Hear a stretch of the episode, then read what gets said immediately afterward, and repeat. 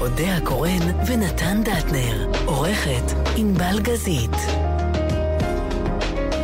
הבית של החיילים, גלי צהל.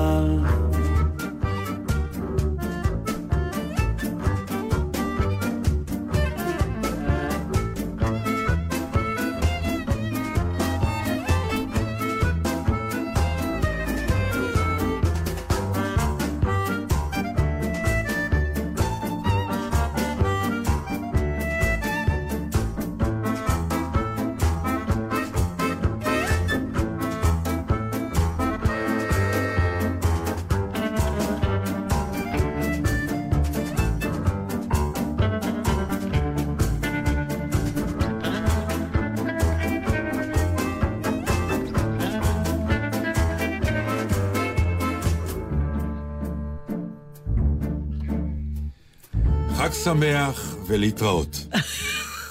זה מה שיש לי להגיד על החג הזה. די כבר.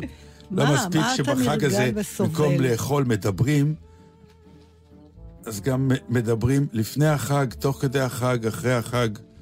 מה אתם רוצים מאיתנו? ליל סדר. שומעים אותי? לצערנו כן. לא, כי אני לא כל כך שומע אותי. אוקיי. אה, הנה, בטח, הנה אני שומע. ובקיצור, אנחנו נהיה פה לא שעה הפעם, אה, אלא שעתיים. שעתיים בגופנו ובצלמנו. ממש כן. אנחנו פה ברגע זה.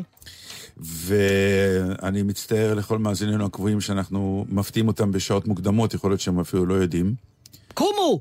אמ, קומו, כי אחר כך יש לכם עוד לנסוע וליל סדר. פעם ראשונה, לפי דעתי, שאני זוכר, שאנחנו הולכים ללבוש מעיל לפני שאנחנו יוצאים איזה לליל סדר. כיף, איזה כן? אושר, בטח. ממש לא. היה משהו תמיד שסימל אביב אביב, זה אביב בבגד. נהדר עם מעיל, זה מעולה. לא, זה למרות לא. שבאמת קניתי לי בגד קצר. אני אלבש אותו, אני אקפא. עכשיו, אתם מקפידים ללבוש לבן, לא, צריך לבן? לבן משמין. ומתלכלך. אז מה, שחור? שחור מרזה, זה ולא נכון. מתלכלך. אז את באה לליל סדר שחור? ברור. מי עוד בא אליכם לליל סדר שחור? אף אחד, רק אני. יושבת לבד עם הליל סדר שלי. אה, אנחנו מעט, ובאופן לא ברור, כן. אה, כאילו רציתי עוד. מה עוד? אני לא מבינה, עוד אנשים. אז בגלל שלא מצאתי עוד אנשים שיהיו איתנו, אז בישלתי עוד אוכל. זה נהדר.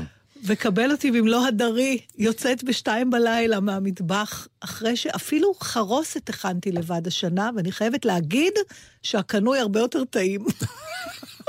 יצא לי איזה מין, והכי מדאיג אותי שהחרוסת והכבד קצוץ נראים אותו דבר. יש להם צבע דומה. אבל אני אתאמן, אני זה אתאמן. לא פלא שאת לובשת שחור בליל סדר שלך. אפשר להעיר לרגע שאת עושה חרוסת של אשכנזים? כן, מה זה? למה? מה, אתם למה? שמים זרחן בפנים? אתם לא, אבל זה- הפרסיים? אבל זה לא בצבע של הכבד. אני זה לא חושבת שזה היה אמור לצאת גם בקצב, אני לא יודעת מה הפך את היא זה לא לאפור. התכוונה, בדיוק. מה ששוב, אני אז יש לי חייבת... שאלה אלייך, אפרופו שם אנשים. תפוח בפנים. ברור. בגלל זה.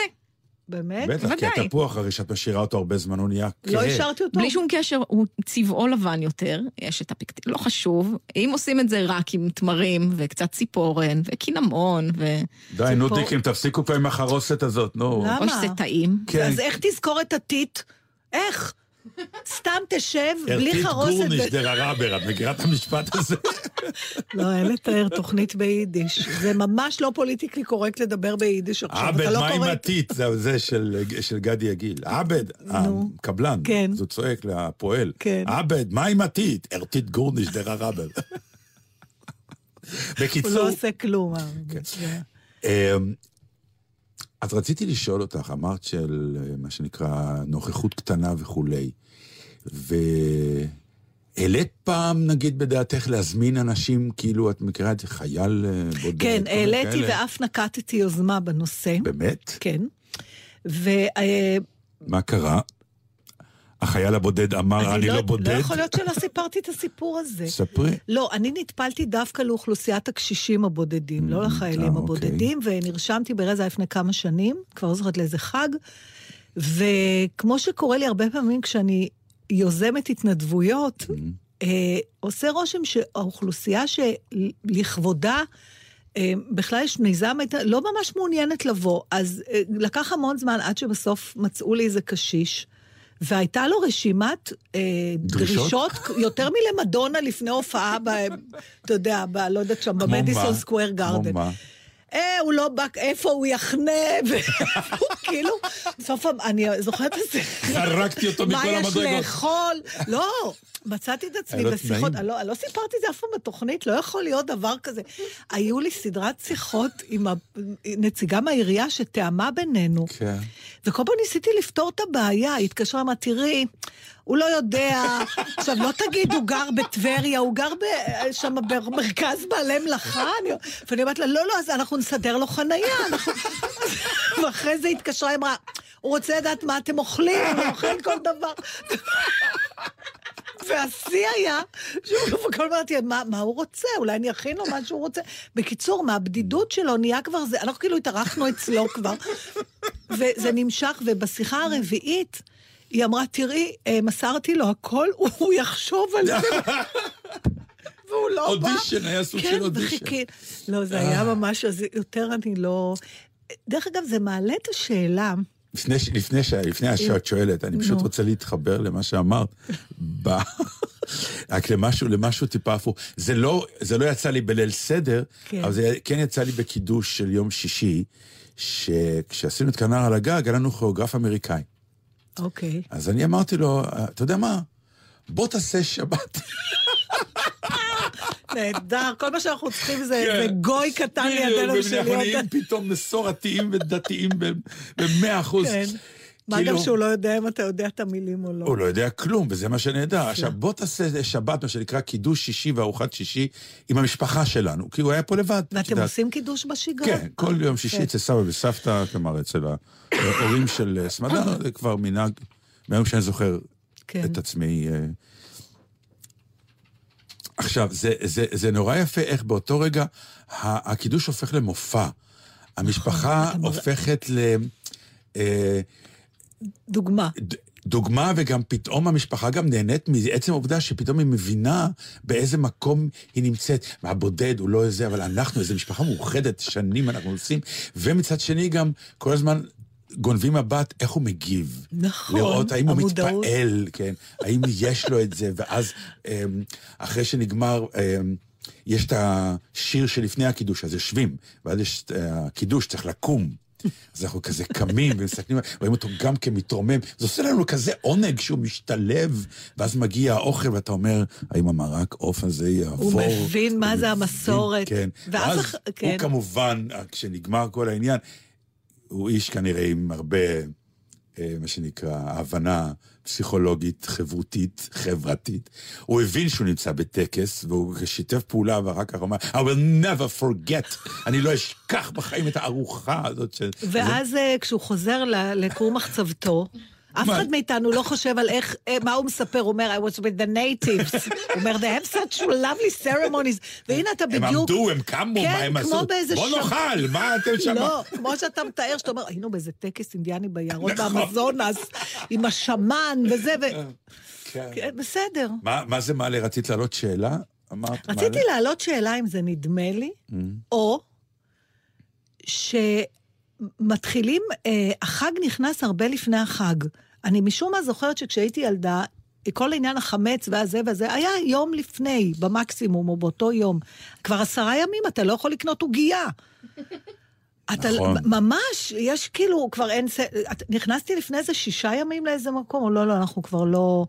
איפה זה? כן, אני יודעת איפה, אני לא אגיד באיזה חנות, אבל בגן העיר, באיזה מקום, כולה בן אדם רצה סנדוויץ', זה היה לפני חמישה ימים, שישה כבר ימים. אמרו לך די חמץ אצלנו? אמרו די, זה כבר לפסח, זה כשר לפסח. מה קרה? Mm. זה, זה לא תענוג לא לאכול חמץ, זאת אומרת, זה בוא, בוא נודה על. האמת.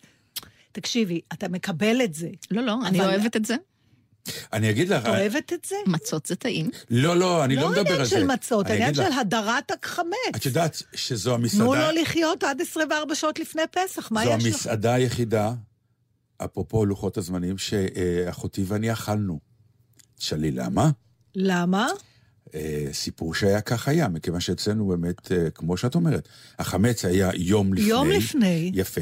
אז באמת ביום שלפני הפסח, יום לפני ערב פסח, הבית כבר היה סגור מבחינה פסחית. ואי אפשר אוקיי. יותר לאכול צהריים חמץ. אז הייתה מסעדת ניו יורק. אוי, בדיזנגוף, בדיסגוף פינת בן גוריון, נכון. נכון? בטח. והייתה ארוחה ידועה, כאילו נכנסה למסורת המשפחתית, שיום שלפני ערב פסח, הולכים למ- למסעדה הזאת ששמרה עדיין על החמץ, היא לא מה שנקרא כמוך הלכה שבוע אחורה, כן. כי היא ידעה שמחרת היא סוגרת, היא יוצאת לחופש. אה, סגרו לכל כן, השבוע, בשביל מה, נכון. חמץ או חמץ, סוגרים ונגמר עניין. וזו הי- הייתה המסעדה היחידה שאכלתי מחוץ לבית. אז לא היו... אה, הבנתי, לא... אתה אומר לא מסעדה, הייתי אוכל במסעדה. הפעם היחידה שאכלת. שאכלתי במסעדה בשנה היה היום שלפני ערב פסח, כי הבית היה סגור, וזהו. טוב, אז רק לפני שנמצא משהו, אנחנו נגיד לכולם שאנחנו נהיה פה שעתיים היום, ואנחנו נשוחח עם אנשים על כל מיני דברים שקשורים...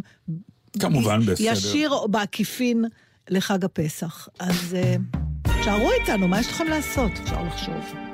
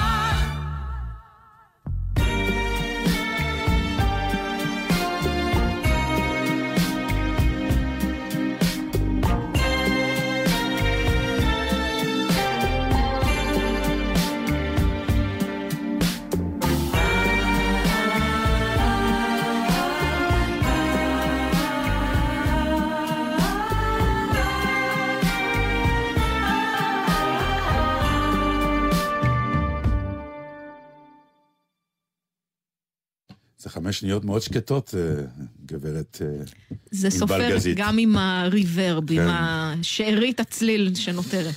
אנחנו נמצאים בסדר פסח, אה, פסח זה מדבר, חלק מהעניין. נכון. זה, תשמע, הקונספט הזה של מדבר הוא לא סתם. ברור. אה, אתה יודע, יש עליו כל מיני דברים. לפעמים אתה בעצמך הולך אליו, לפעמים זורקים אותך לשם, לפעמים אתה צריך לעבור אותו, כמו במקרה של אה, מוישל אה, והחבר'ה. אה, אבל זה אקס-טריטוריה, נכון? מדבר זה תמיד משהו שאתה יוצא מתוך המוכר שלך, ואז יש התנהלות אחרת ודברים אחרים. אה, ואני מודה שכשחשבנו אה, לדבר על מדבר, אז השם הראשון שקפץ לי לראש הייתה גילה אלמגור, שאיתנו על הקו. שלום, גילה. שלום, בוקר טוב, חג שמח. חג שמח. למה? אני אגיד לך למה. כי אני זוכרת שהייתה תקופה שגילה לא עבדה. עכשיו, אני לא זוכרת ששמתי לב שהיא לא עובדת, עד שפתאום היא כן עבדה. ואז אני זוכרת נאום שלך, נכון? זה היה בטקס, באיזשהו פרסים של קולנוע? יכול נכון. להיות. שאת uh, דיברת על התקופה הזאת, שפתאום ישבת בבית. Uh, אני לא יודעת הסיפור... שנים. מה? שש, שש שנים, יקירתי. שש שנים הייתי במדבר. ואיך מתנהגים בשש שנים האלה? בהתחלה את לא בכלל קולטת שזה קורה, כי פתאום הטלפון אדם ואין אה, איש שמצלצל אה, לדבר איתי על עבודה, ועובר עוד יום ועוד חודש ועוד שנה ועוד שנה ועוד שנה, ואת מבינה פתאום שזה נחת עלייך מ-nowhere, מ- לא בעקבות אה, כישלונות או סדרה של אה, בעיות, כלום, פתאום. וזה, את באמת לא יודעת איך להתנהל. זה מעליב? אני, זה נורא. מעליב זאת המילה. זה... הרצון הוא למות. לאט לאט פתאום, אני זוכרת יום אחד שהייתי חייבת להיות בדיזנגוף והייתי צריכה לעבור, ופתאום מצאתי את עצמי, אוי, אני מתקרבת לכסית. עברתי בכלל כדי לברוח מהאזור הזה, כדי שלא יהיה מצב שמישהו יגיד, רגע, מי זאת? היא לא, היא לא הייתה פעם שחקנית? מה שמה? זה סוג של טרור נפשי.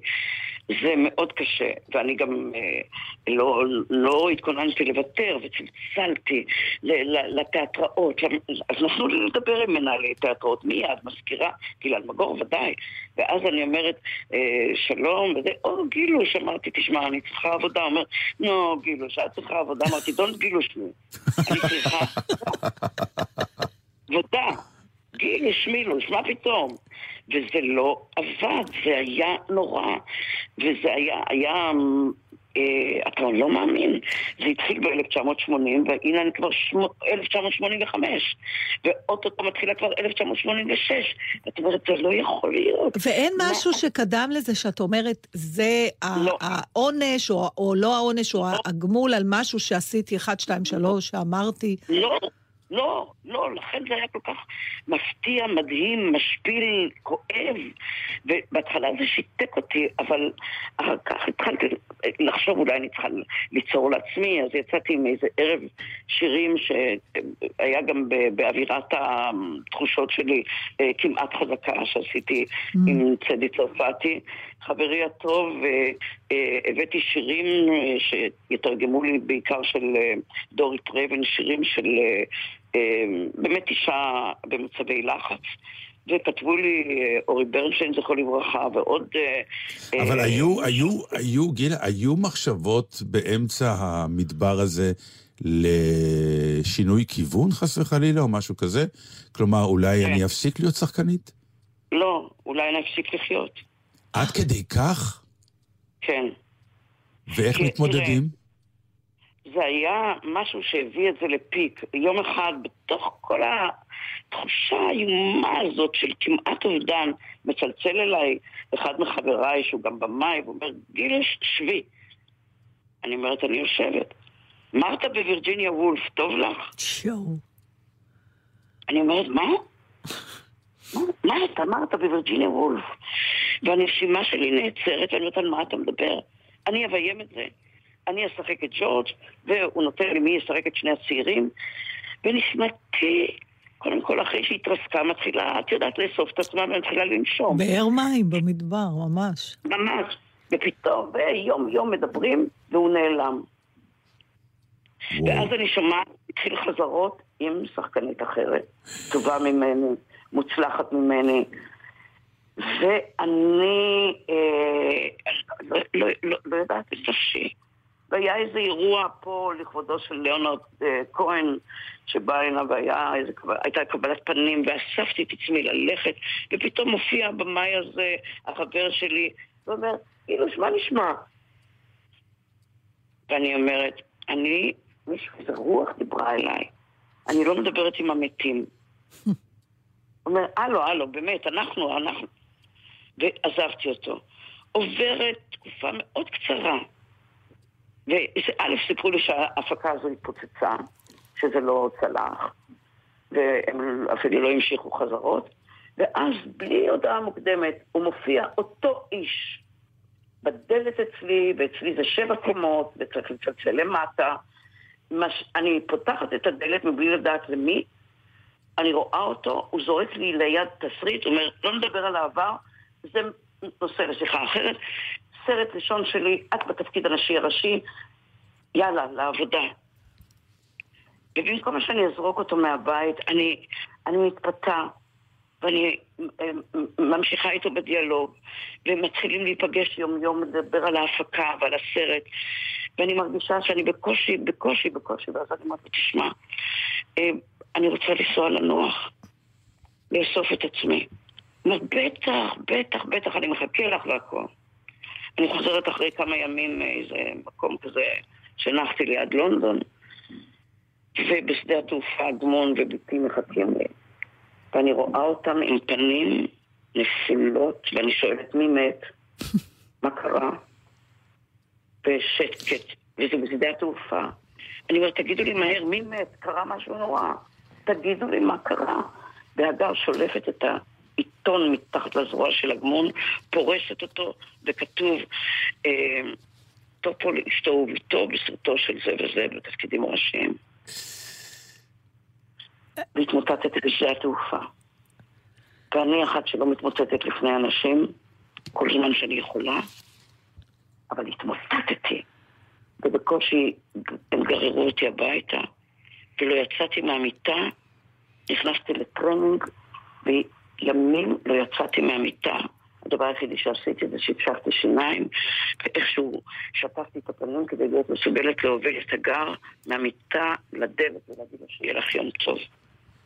ויום אחד היא מצלצלת מלמטה, אמא, אמא, אמא, מהר תפתחי, ואני פותחת עם עיניים מבוהלות, מסתכלת עליי, פנים מבועטות, ואומרת לי, אמא, תבטיחי לי, כשאני אחזור מבית ספר את לא בוכה יותר. ואני לא ידעתי שאני בוכה. ואני לא ידעתי כמה אני מפחידה את הילדה שלי, כמו אמי, זכרה לברכה, שהייתה מפחידה מאוד לפעמים. ואת יודעת, את חיה בצל של כן. פגועת נפש. כן. חלק מה- מה- מה- מהמזון היומיומי. אז זאת אומרת, אני, בעצם התחושה הזאת שכמו שהוגלת, נגיד נקרא לזה כן. ככה, למדבר המקצועי, כן. בעצם כן. את, אה, את אה, עטפת את עצמך גם במדבר, זאת אומרת, המשכת חיים, את את גם הפסקת החיים הרגילים שלך, נגיד. זאת אומרת, הגדרת את לא. עצמך. רק בש... בשלב האחרון בש- הזה, כן. ששברתי סופית, אני אמרתי די, אין, אין סיבה לחיות. אני אשכב במיטה עד שאני אפסיק לנשום. ואולי אני אעזור לעצמי גם לעשות את זה. מה הוציא אותך מהמיטה בסוף? הגר, הפחד שלה, שהבנתי כמה היא מבועטת. ואני זוכרת שהכנסתי, אחרי שהובלתי אותה, שהיא תצא מהבית, והרגעתי אותה, אמרתי, זה לא יקרה יותר, תראי, אני אהיה בסדר. תחזרי מבית ספר, תראי אמא, את, את אימא שאת מכירה. ונכנסתי למים צרניה, ושתקתי את הראש שלי ולא הוצאתי אותו, עד שהרגשתי שהשורשי השערות שלי מרגיעים אותי.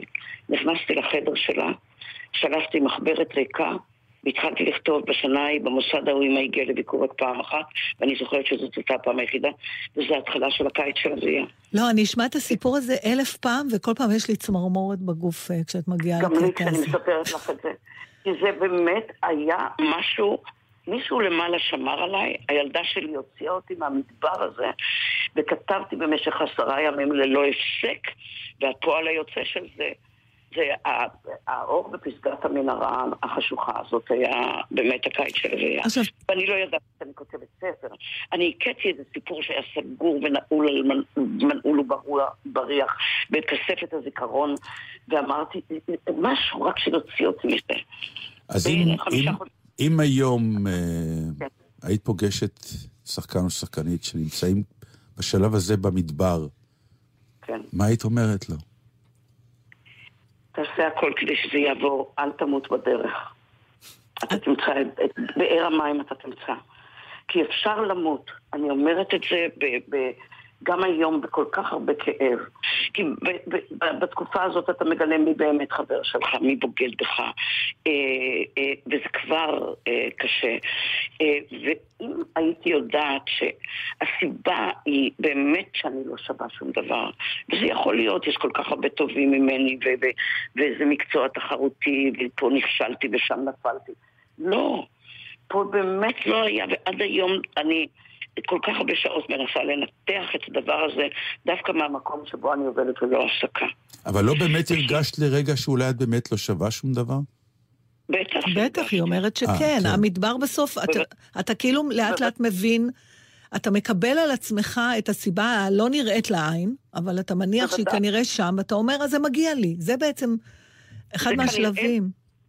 זה כנראה מגיע לי. אם אף תיאטרון לא מוכן ל- לתת לי סדק בדלת שאני אכנס, הגיע לכאן אה, הולק פרייטק לעשות את, אה, איך זה נקרא, את אה, אה, עם נשות טרויה. זה כבר יותר מאוחר. ולא נתנו לי לפגוש אותו, ולא נתנו לי... אז ידעתי לדפוק על הדלת, ל- לאיים ולהגיד, אני אביא אה, את התקשורת, להגיד שאתם לא נותנים לי להיפגש עם במאי, שעה שאתם נפגשים, מפגישים אותו עם כל שחקנית בארץ. ואני באה אליו ואני אומרת לו, תן לי להיות רומח, אה, עציץ על הבמה, משהו. רק להיות על הבמה כשאומרים את הטקסט המופלא הזה של נשות טרויה. והוא לא ובסוף נפגשתי איתו. זה, זה כל כך קשה, זה, תש, זאת ארץ קשה, והמקצוע הוא קשה, אבל אם אני פוגשת לפעמים מישהו שאומר לי, תשמעי, כבר שלושה חודשים אני לא עובד, מה יהיה? אה, אמרתי, לא, לא להתייאש, לנסות לעשות לבד, לעשות... והחוויה הטראומטית, אין ספק, אה, שינתה בך משהו כלפי המקצוע, כלפי עצמך? קודם כל, זה שינה מיד, משום שברגע שיצא הקיץ של אביה, אני לוקחת אותך לנקודה הזאת של חמישה חודשים אחרי שסיימתי את הכתיבה, זה היה על המדפים ביקורות מדהימות, כן. ו- וקצת הפתעה, מה פתאום, איך זה פתאום, הזו, האישה הזו החזקה, וזה פתאום עם איזה פרק בילדות כזו. אבל... אה, וזה כבר התגלגל להצגת יחיד ולסרט שכתב את כל הפרסים בכל מקום בעולם ואת הפרס הגדול בברלין ופתאום את שווה כל כך הרבה וכל תיאטרון הציע לי עבודה והנה אני חזרתי כמו עוף החול. אבל את, אבל- את נושאת איתך את ה... אני מתכוונת בהתנהלות, זאת אומרת, כשזה נגמר, המדבר, כשיוצאים מהמדבר, אתה חוזר בדיוק לאותה נקודה שהיית לפני, או שמשהו כן. בך נשאר, כן, זאת אומרת, מחקת את התקופה הזו. אה, כמעט כן, אבל אם אני פתאום לא עובדת ואין לי אופק, תיזהרי ממני. זה הזמן לבוא אליי, גילה, תאמיני לי. אני כל כך מפחדת שהנה זה מתחיל. הנה אני נכנסת לסרט הרע ההוא. תראו, אנחנו קולגות ואנחנו עוסקים במקצוע הקשה והתחרותי והמדהים הזה, שאין לו אח ורע. באמת, זה מקצוע, זה גלגל הצלה ולא פעם. ו... ופתאום כשהאור נדלק ואת יודעת שיושב קהל באולם, ואת חזרת מאיזה בור שחור, מאיזה מנהרה אפלה, והנה את במקום הכי נכון, את על הבמה, והקהל אה, ש- מוחא כפיים, ובסוף ההצגה עומד על הרגליים, אני מדברת על ההצגות של הקיץ של אביה, וזה זה, זה, זה נס. מישהו בכל זאת שמר עליי למעלה, שאני לא אתאבד, שאני לא אמות, שאני אחזור, שזה יקרה. תודה רבה על השיחה הזאת, גילה. ושלא הכנות. תהיי במדבר לעולם אמ, יותר. אולי טוב שהיית, כי אם לא היית, לא היה לנו את הקיץ של אביה. נכון. חג שמח. חג שמח. תודה רבה לך. רק טוב. ביי. אתם מאזינים לגלי צה"ל.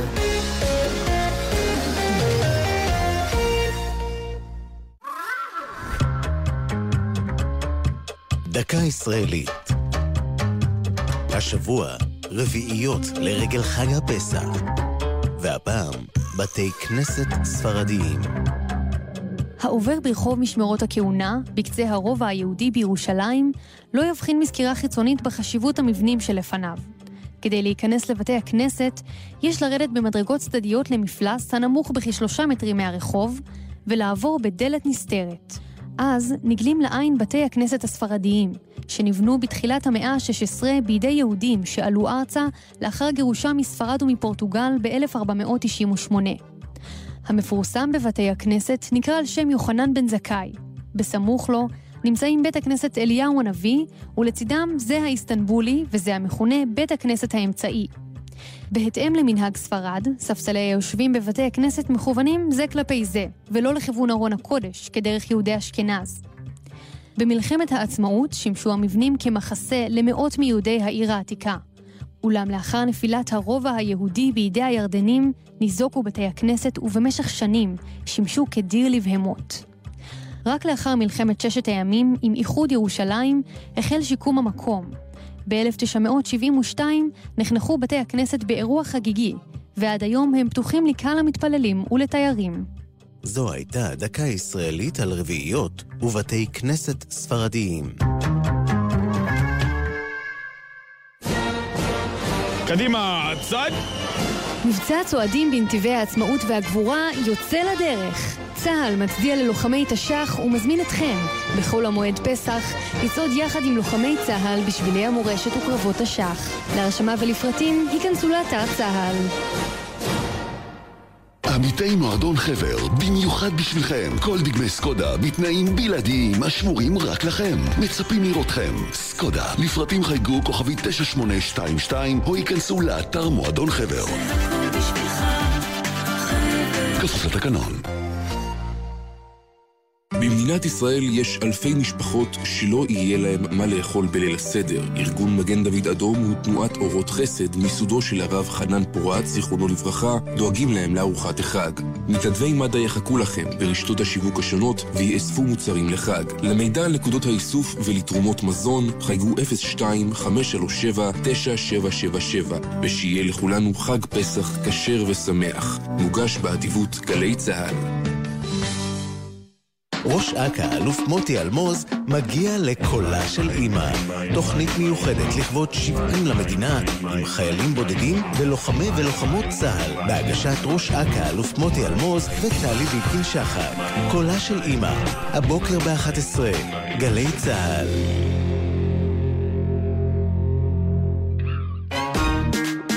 עכשיו בגלי צה"ל, אודה הקורן ונתן דטנר. הבית של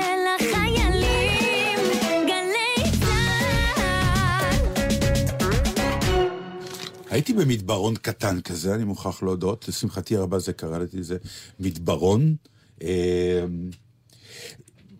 הכנתי כאילו את הקרקע לגברתי הנאווה, ומה שנקרא, כל מיני הצעות שהגיעו, אמרתי, לא, לא, אני מיועד ל... וממש כזה שבוע, שבועיים לפני שהם אמורים להתחיל את ההפקה, יש טלפון שמודיע לי שההפקה נדחתה ללמעלה מחצי שנה ונראה. עכשיו, אני בלי כלום. כן, אבל אני חושבת שגילה דיברה על משהו יותר עמוק, האמת שמאוד הערכתי גם את הכנות לא, שלי. בדרך כלל אותי עכשיו, תשפילי פה. נתן, זה לא מדבר, זה נגב קטן. אמרתי מדברון קטן של מה ראית שנקרא... את המדבר, ראית, פחדת מהכניסה הייתי על הר. נבו וראיתי את ארץ כנען ולא אולי נכנסתי נדבר אליה. גם על זה בשעה השנייה, אבל עכשיו יש לנו עוד אה, יקיר תוכנית.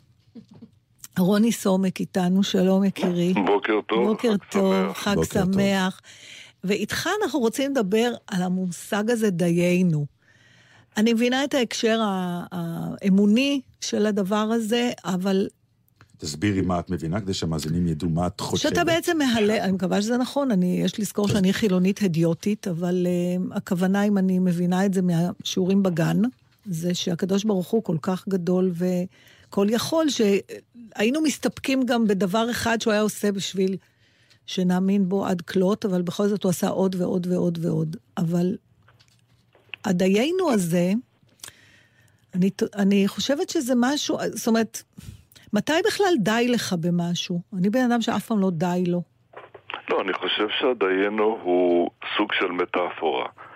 והתשובה הכי טובה שיש לי זה בעצם חינוך להסתפקות במועט. וברשותכם כמה שורות שהכותרת שלהם היא סונטת ההסתפקות במועט, ואני חושב שבשורות הקצרות והמנוקדות אה, יש לי סוג של תשובה. רופא לא צריך לחלות בכל המחלות בהן הוא מטפל. טבח לא מטביע בהר מלח את מה שהוא מבשל. בפה של מוכרת הסוכריות אין מקום לכל כך הרבה צלופן, ועל חולצת החשפנית תפורים רק חלק מכפתורי העולם. משוררים תולים ראשי שורות על עמודי שלכת, מילים המסתפקות במועט מתנופפות ברוח, ברגלן בועטת, בשמש המעמיסה קרניים על משאית צל, רגע לפני שמסתלקת. די בעץ אחד בשביל לספר את כל היער. די בעלה בשביל נפנוף פרידה מענף. די בנובמבר בשביל שיהיה עמוד תלייה לסתיו. זה הדיינו שלי. וואי, זה יפה נורא, אבל אני... למה אבל?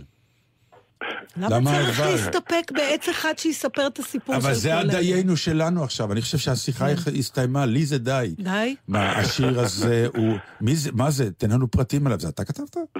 כן, זה שיר שלי מתוך הספר האחרון, נקמת הילד המגמגם. וזו תחושה שלפעמים יש לי שאני... ולא ידענו כשהתקשרנו, רוני, כן. ממש אתה משורר. משורר, ממש.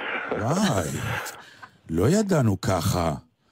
כן. ב- לא, לא, שיר מופלא. אנחנו רוצים אותו, אנחנו רוצים אותו באתר, אני לא יודע מה, בקיצור. כן. אה, הוא באינטרנט הזה? הוא לא באינטרנט. אה, זה בספר, לא יודע, בטח. הוא- הוא בספר, כן, אה, מתוק. יא, זה אומר הכל, אבל זה... יא, זה משפט, האם באמת, כמו שיודע או שואלת עכשיו, האם תמיד עץ אחד מספיק לספר סיפור של יער, או לפעמים אנחנו בכל זאת, אתה יודע, תן לנו את היער, כמו שאתה יודע... לא, לפ- לפעמים אתה רוצה לראות את היער, אתה רוצה גם להבחין בין עצים, לראות uh, מה קורה לעצים, שלכת, לא שלכת, אבל uh, לפעמים, ואתם שחקנים ואתם יודעים את זה, תנועה אחת יכולה לספר את כל הסיפור. Uh, ה- ה- סיבוב אחד של גוף, חיוך או משהו כזה, ואתה אומר לבמאי תודה רבה שעשית ואני יכול לוותר עכשיו על טקסט. אני רוצה להגיד, כן- אבל... סליחה, כן, כן, תמשיך. לא, אני אומר, אלא אם כן אתה לא סומך על, האינט- על האינטליגנציה של הצופים.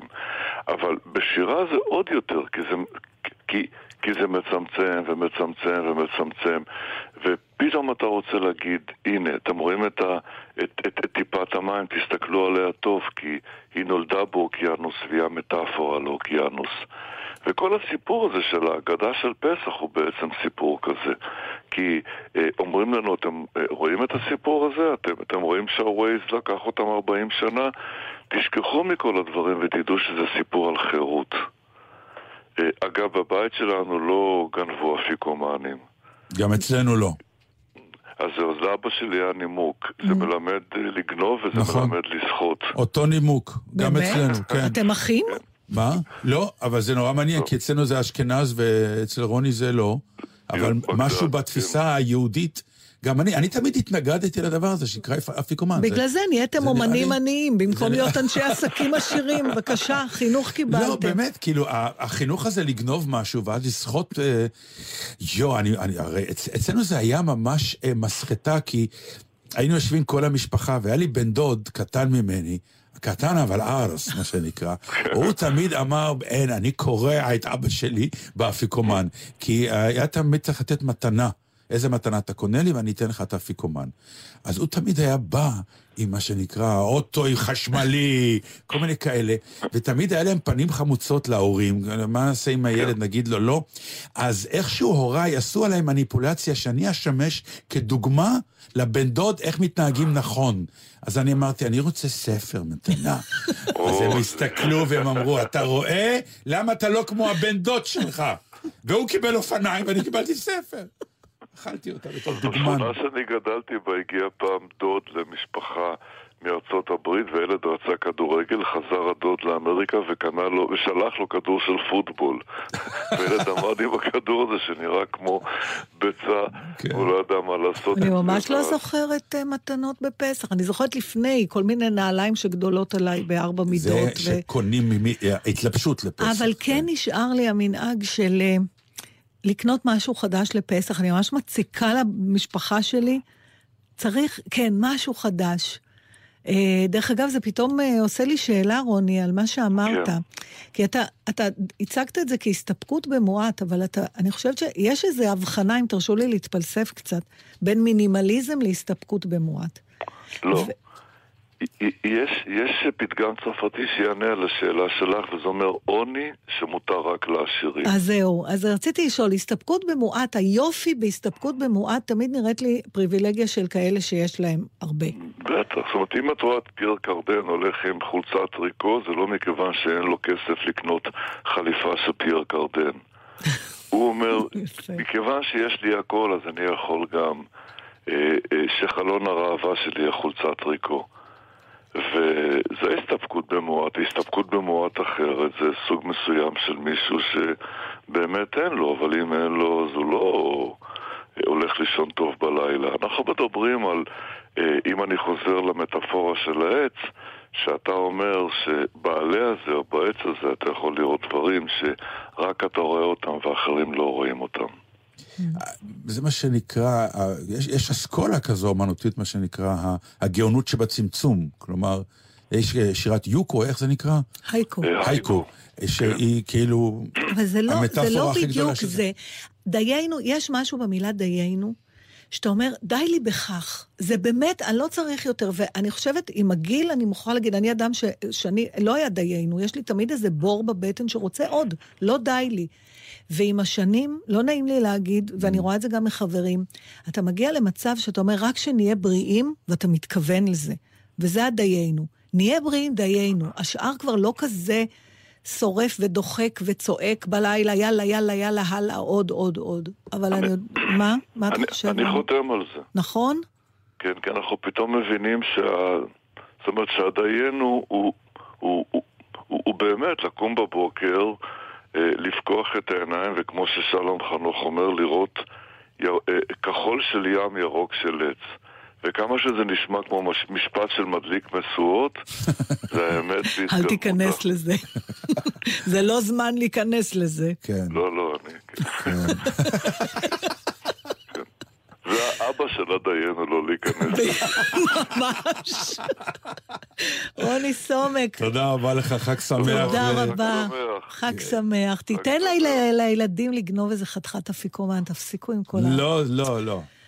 אוי, טוב, עד נו. שאני מוצא חבר שנגיד שהוא, במ- ש- ש- שאני במחנה שלו, בדיוק. עכשיו אני יכול להגיד שגם במשפחה של נתן דטנר ככה נכון. התנהגו, זה כיף. זה כיף גדול, בדיוק. דיינו בכך.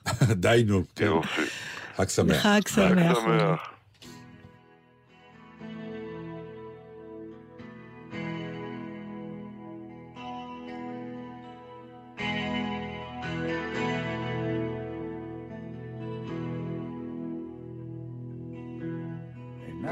פקוחות מבלי לראות את השמיים.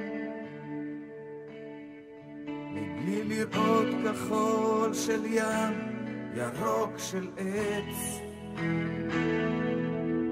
מבלי לשמוע מנגינות יפות כמו פעם. מבלי לראות את הדברים כמו שהם אני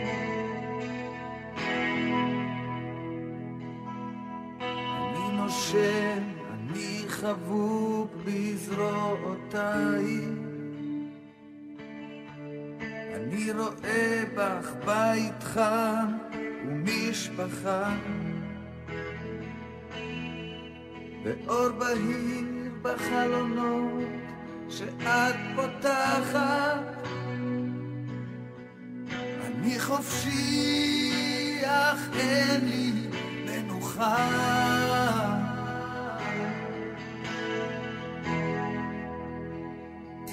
ילדים קטנים ילדים גדולים ילדים טובים או ילדים רעים. את יודעת אמא כולנו ילדים של החיים. הרופא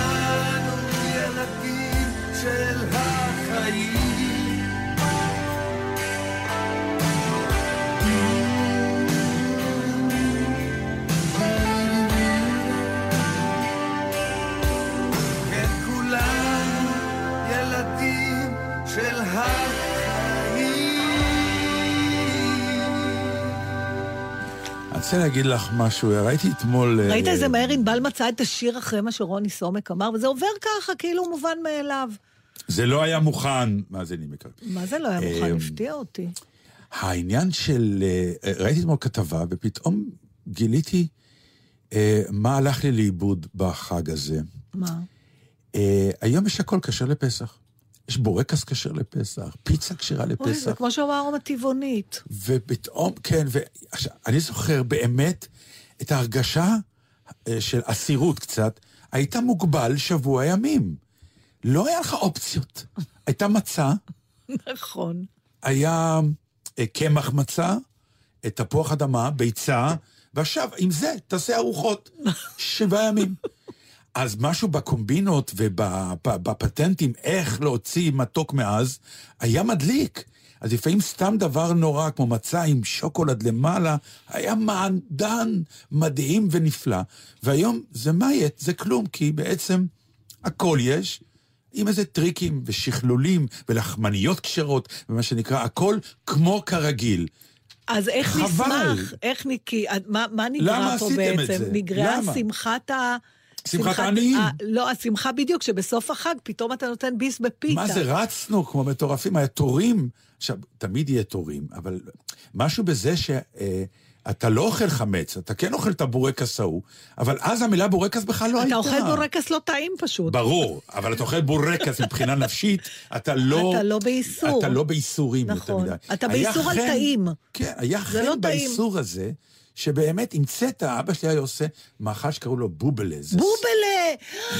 די, אל תגידי לא, לי. אבל אני חושבת שאנחנו לא מדברים על אותו אותו דבר. דבר, מקמח מצה, ביצים ו... ומקציפים, ומקציפים, כן. אני לא מאמינה. כן. גם. אצלכם קראו לזה בובלה. בובלה! מאיפה הגיע השם הזה? מלודג'. כן, פולניה. וזה היה, אין, הגורמה הכי גדול. אני לא מאמינה שעוד מישהו מכיר היום את זה. אבא מכין בובלה, זה היה טקס אז, בערב. אז אצלנו, זה הדבר האחרון שה- שהבנות שלי זוכרות שאימא שלי הכינה. בובלה. כן. ואיך היא הייתה מקציפה עם זה המזלג. איזה שרירים היה להם השאלה, בידיים. אם הבובלה היה באמת אוורירי, אוורירי, או כי לא זה היה צריך אוורירי. להתנפח. בדיוק. נו מה, וכולה נו, קמח מצה? וביצים. והיום כבר יש לך מה שנקרא פיצה. מי עושה בובלה כשרה היום? לפסח. אני גם לא מסוגלת, אין לי את השרירים, את הטרייפסס האלה. אני משתמש בכל מיני... יא, כן. היה לך בובלה, זהו, עכשיו אנחנו באמת אחים. נכון? נכון מאוד. מי יבין שנגיד בובלה? חשבתי שזה שם שאבא שלי המציא. אז זה לא. אולי היה לו משהו עם אמא שלי. וואו. תאר לך. תארי לך אני שבסוף... מקווה בשבילו שלא. אני, אני בשבילה... למרות שיש אומר, עדויות. אני מעדיף, כמו אני הייתי, אה, כמו, בשבילה אני שמח, כי הוא היה, הוא, הוא היה. בן כ- באיזה תותח. שנה הוא נולד? אה, מאיפה אני זוכר? אתה לא צריך לזכור, אתה צריך לדעת. אני לא זוכר, לא זוכר. לא יודע. בן כמה הוא היה היום אם הוא היה חי? ו- הוא נפטר ב-87, הוא היה בן 61.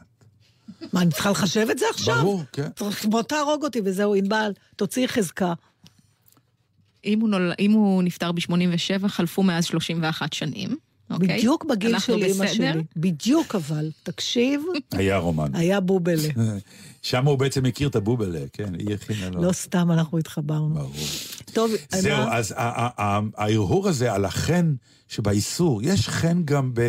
לא הכל מותר.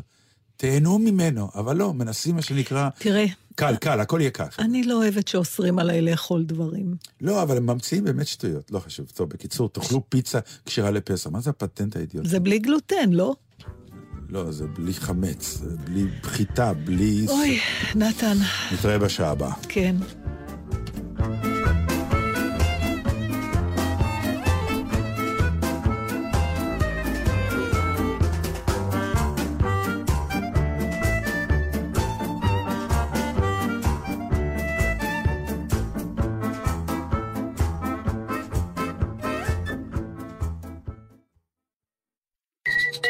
חג חירות שמח, מגלי צה"ל.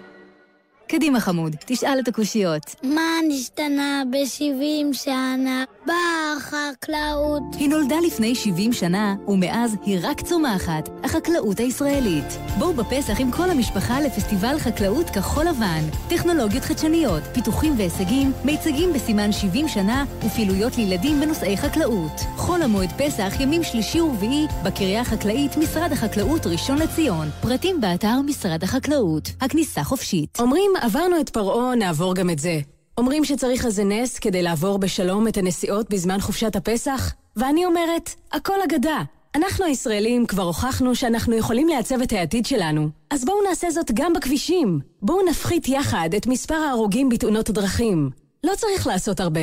אם כל אחד מאיתנו ינהג במהירות המותרת, דיינו. הפסח הזה, כולנו נלחמים על החיים עם הרלב"ד, הרשות הלאומית לבטיחות בדרכים.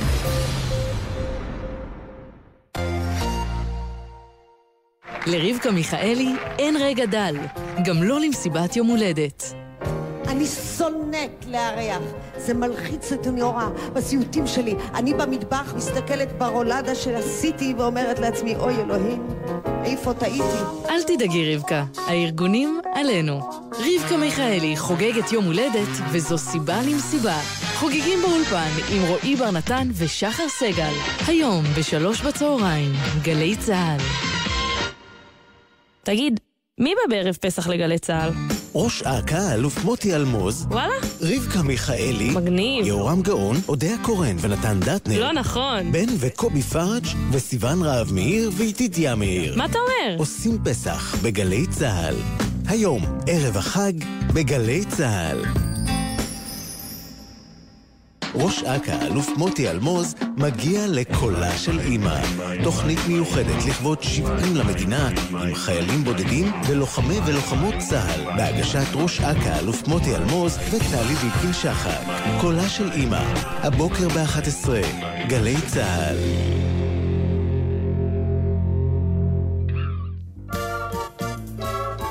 גלי צה"ל מציגה כל הג'אז הזה שתיים. אלבום כפול עם מיטב הקלאסיקות מתוכנית הג'אז של גלי צה"ל. כל פילי הקיץ אין הקש, ואת קפיצות החגורים. 42 קטעים בלתי נשכחים, ישראלים ובינלאומיים. כל. הג'אז הזה שתיים. המתנה שלכם לחג. עכשיו, בחנויות המוזיקה והספרים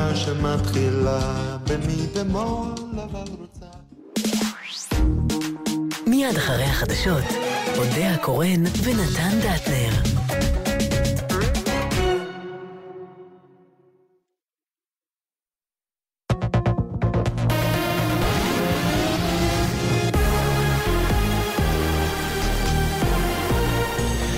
גלי צה"ל השעה 10, בוקר טוב, כאן נועם אבירם עם מה שקורה עכשיו.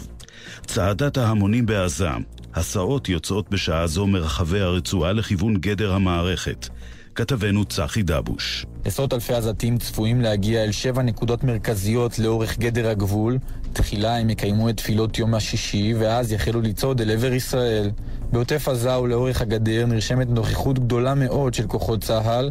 הרמטכ"ל רב-אלוף גדי איזנקוט נמצא בשטח ומפקד בעצמו על המבצע. הפקודה ללוחמים היא לא לאפשר לאף פלסטיני להפר את הריבונות הישראלית.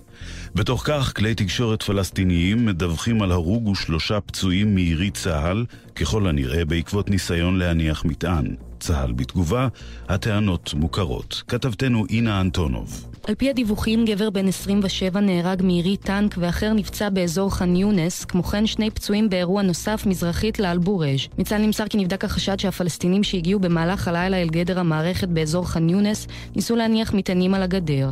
בנוסף, במהלך הלילה שני חשודים התקרבו לגדר המערכת בדרום הרצועה וביצעו פעילות חשודה. כוח צה"ל ירה לעברם באמצעות טנק, לשון התגובה. האלוף במילואים עמוס גלעד העריך בשיחה עם נורית קנטי בגלי צה"ל שיא ההסלמה יגיע לקראת חגיגות העצמאות. לדעתי הם לא מתכוונים להסלמה היום. הם מתכוונים לבנות תהליך שיגיע לשיאו באמצע מאי, שאז הם יוכלו לממש על בסיס פרץ רגשות, ואם יהיו הרוגים ופצועים, לקשור את זה לירושלים, לקשור את זה למימד הדתי. גבר בן 40 נהרג לפנות בוקר לאחר שנפגע בפיצוץ מטען שהוטמן ברכב בקריית גת. צוות של מגן דוד אדום פינה אותו לבית החולים ברזילי באשקלון, שם מת מפצעיו. כתבנו רמי שני מוסר שהמשטרה חוקרת את נסיבות האירוע. הרשות הפלסטינית פרסמה הודעת ברכה בעברית לישראלים ולעם היהודי לרגל חג הפסח. מדווח כתבנו ניר שווט. ההנהגה הפלסטינית מושיטה לכם יד לשלום, נכתב בהודעה, בתקווה לשיתוף פעולה בהקדם ולהסרת חומות האיבה. את הברכה פרסמה הוועדה למגע עם החברה הישראלית בלשכת אבו מאזן. אנו מאמינים כי חג החירות צריך להעניק לכולנו השראה לתיקון עולם, כך נכתב בדברי הברכה. ותחזית מזג האוויר לליל הסדר, קר מהרגיל בעונה, שלג כיסה הבוקר את פסגת הר החרמון. מחר התחממות. לכולנו חג שמח ושקט. אלה החדשות שעורכת גוני כהן.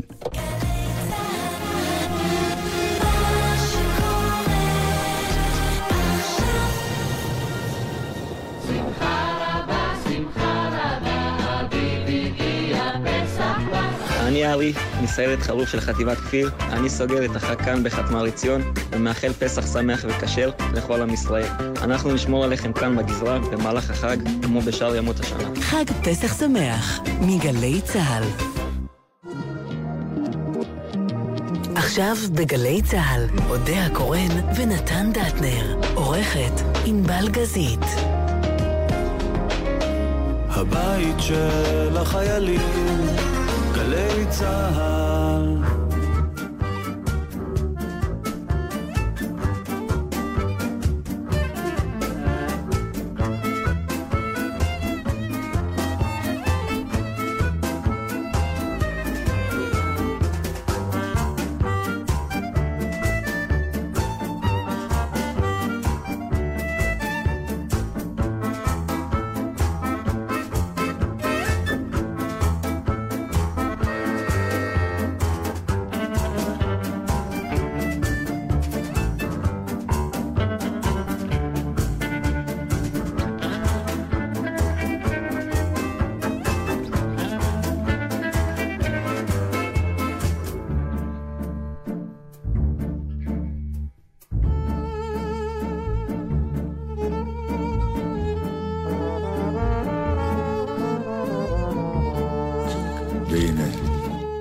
אנחנו עוד פעם, אודה הקורן, נתן דטנר, ענבל גזית. וקרני מחייך אליי מהשמשה. רק אלייך את חושבת? הוא לא מחייך, הוא בוהה בי. נכון, הוא מחייך אליי, הוא בוהה, בך. אוי אלוהים. לא. וגם איתמר אוחנה פה, אה. ויואב הונגר שסייע בהפקה. ממש מלא בנים. אתם לא רגילים. לא. סוף סוף אנחנו רוב בתוכנית הזאת. וענבל גזית. Not for long, dear. כן, הבנתי. אז אנחנו אה, מתקשקשים על פסח ועל כל מיני הרהורים, אה, חלקם משעשעים וחלקם נוגים שיש לנו בכל מיני הקשרים שאולי יוצאים מהאגדה. ואחד הדברים שאני לא בטוחה שזה קשור ישירות להגדה, אבל אי אפשר להתעלם מתרומתו של משה רבנו לסיפור פסח. איך שהוא משתלב. אה, כן. איך שהוא משתלב, ובעצם זה מה שאנחנו צריכים להגיד אה, לבנינו. אה, מה... מה למה זה הגיע לו? זה נורא מטריד אותי. מי שאני קטנה, ואני זוכרת את הסיפור, זה מעניין, כי גם אותי, לא, בתור ילד נכון, זה דתי מעורר שלמד, אי נוחות גדולה מאוד כי על... בעיקר שהוא אמור היה להיות המנהיג הגדול ביותר בתולדות העם היהודי, ואיכשהו יש לו איזה אה, נקודה שחורה בעברו, וכמובן ששאלתי בתור ילד קטן בכיתה, אז המורה תמיד אמרה ש... אה, העונש הוא, הוא, הוא, הוא סמלי, הוא צריך לה, השאל- בעצם אה, יש- להראות יש, לעם כן. ישראל את הדרך שאומרת זה התפקיד שלו, כאילו. שלא, חוץ מזה שזה התפקיד שלו, זה גם פילוסופית אולי, ותכף אנחנו נתעסק בפילוסופיה, רק אני לא פילוסוף, אה, מה שנקרא, לא תמיד המטרה חשובה, אלא הדרך, כלומר, אתה עשית את הדרך, אתה לא חייב להגיע אל המטרה. אה, מצד שני, לא כל אדם, אין, אין אדם שהוא לא ראוי אה, או הוא נקי מלקבל עונש, גם אם אתה משה רבנו הגדול. אה, גם העונש צריך להיות מידתי. אני לא יודעת, יש משהו אכזרי מאוד. אני יודעת שיש תילי תילים של פרשנויות, כן. ואנחנו לא הראשונים, אבל בכל זאת איכשהו זה, זה לא מוצא חן בינינו, מה אני אגיד לך? אז יש אנחנו... הרגש, היינו רוצים happy end, בקיצור. בטח, מגיע לו, סליחה. לא? אני לא יודעת. אז אני, אנחנו זימנו אה, אישה שקצת הזה, אה, יש כן, לה תארים. שתעזור לנו, כן. כן. ואנחנו אומרים אה, בוקר טוב לעידית שפרן גיטלמן. דוקטור טוב. עידית שפרן גיטלמן. היא לא רופאה אבל, אבל היא נורא חכמה, ו... ו... כשמסתכלים על אני הרשימה... נורא מתרגשת, אני לא יודעת אם יותר מתרגשת מלדבר איתכם, או מזה שאני חמש דקות לא מבשלת או מנקה, זה פשוט פה תראה, וכמה פעמים אנחנו נשבעות שאין, יום לפני אנחנו... וזה אף אתמול, לא, דיב... אתמול דיברתי עם, יש לנו, בני... יש לי בני דודים, מסתבר שלא ידעתי עליהם עד לפני כמה שנים, אנשים חביבים מאוד, ואתמול הוא התקשר אליי, עמנואל, ולאחל לי חג שמח, ואין, הוא כבר מסדר את השולחן, הם גמרו הכל מאתמול, ערכו כבר את השולחן. את באמת מבשלת עדיין עכשיו? כן? עידית, את מבשלת? אני עוד לא מבשלת. מה פירוש עוד לא? נסיים לדבר איתכם, אני אבשל. מה זאת אומרת, לא עשית כלום עוד? מלשיני. מה? לא ככה מלשין לכל ה... עשינו קצת. מה זה קצת? רגע, רגע, איפה הסדר? לא, את אה, עושה לי פה שיימינג אה, רציני ביותר. סליחה. אני מכירה אה, במקרה את המשפחה. אין עונש מידתי לזה, זה עוד לא נכתב בספר החוקים. הסדר פה. אבל אה, שנדבר על משה? כן. איזה התחמקות. לא, אני אוקיי. רוצה לדבר אחר כך עם בעלך, אם לא, אפשר. שהאורחים לא יחליטו בסוף לא להגיע. כמו שמשה לא הגיע, כן? אולי גם. האורחים לא יגיעו. טוב, אז... בדיוק, אז אני בדיוק אמרתי ש... טוב, אני מתחילה לדבר, מודה. דברי, בוודאי. דברי, דברי, בטח. אה, אני בדיוק אמרתי שכל פעם שאני שומעת את אחד הילדים ככה חוזר מהגן ושר בעליצות אה, ומשה היכה בסלע ויצאו ממנו מים בשמחה ולא כאילו מדובר פה בשיא טרגדיה אישית. אומרת, זה אחת מהשתיים, או שהמסר לא הופנם והסיפור הזה לא נתפס בתור משהו רע היה הכה בסלע, או שלא כל כך נעים להגיד, אבל שאלוהים קצת אה, הגזים בניבוי שלו. הרי מה, הרי מה הנימוק העיקרי, לפחות אה, הפשט, אה, ניתן פה את כל הדיסקליימרים של לא לפי פרשנויות של אנשים מעמיקים, אלא של אנשים פשוטים כמונו. מה אלוהים אומר? למה אני אמרתי לך לדבר, אתה יכולת לעשות לי קידוש שם שמיים גדול, עשית לי קידוש שם שמיים קטן, וכביכול זה ההסבר לעונש. אבל הנה, אנחנו רואים שהסיפור כן התקבע בתור נס גדול. הדורות אה, של ילדים שההורים שלהם כן נכנסו לארץ ישראל, שרים את השיר שהשם שלו, דרך אגב, הוא הפלא ופלא. נכון. אז, אה, אז, אז נראה שאלוהים אה, טעה, לא, לא נעים להגיד, אבל האמת שאני רוצה להציע פרשנות אה, לא מלומדת אה, מאוד, שלא מדובר פה בסיפור טריוויאלי של חטא, שהחטא הוא חוסר אמונה והעונש, העונש הוא שהוא לא נכנס לארץ. אלא אם נקרא את ה... נקרא, אפשר לקרוא, נקרא באמת מה עליהם אומר, איך הוא מסביר את עצמו. צריך להגיד פה שזה לא רק משה, זה משה ואהרון. אומר לו, יען, לא, לא האמנתם בי להקדישני לעיני בני ישראל, לכן לא תביאו את הקהל הזה אל הארץ. בכלל לא מדברים עליכם, הסיפור פה הוא שלא תביאו, לא תכניסו את העם לארץ. כלומר, הסיפור פה הוא אה. סוף המנהיגות. זה שאתם לא תיכנסו לארץ ישראל, זה מה שאנחנו בפילוסופיה קוראים אה, נזק היקפי. תוצר לוואי שהוא לא רצוי, אבל הוא בלתי נמנע. סיפור פה הוא לא אלוהים יוצא לכם דווקא עכשיו בעין, לא תיכנסו לארץ ישראל. פשוט הוא אומר, אתם עכשיו, הסיפור הזה מראה שאתם לא, לא משה, אתה לא מתאים יותר להיות מנהיג. עכשיו, למה אני בכל זאת צריכה לחיות עם זה בשלום? כי למה אתה לא יכול להיות מנהיג? כי אני, העם הזה צריך מנהיג שילמד, יחנך את העם לעבוד את השם מאהבה. עכשיו, כל פעם שאני רואה אהבה, אני אומרת, זה מתאים לי הפרשנות הזאת, כי יש מלא פרשנויות אחרות שאומרות שזה בכלל החטא אחר, שפחות אני מתחברת אליהן. אבל פה אומרים, אני רציתי שתקדש, שהנס יבוא מאהבה. לא נס של הכאה, לא נס של מכות. העם הזה דורש, דרוש מנהיג שילמד אותם לאהוב את אלוהים וילמד אותם שאלוהים אוהב אותם, והניסים שהוא עושה להם באים מאהבה.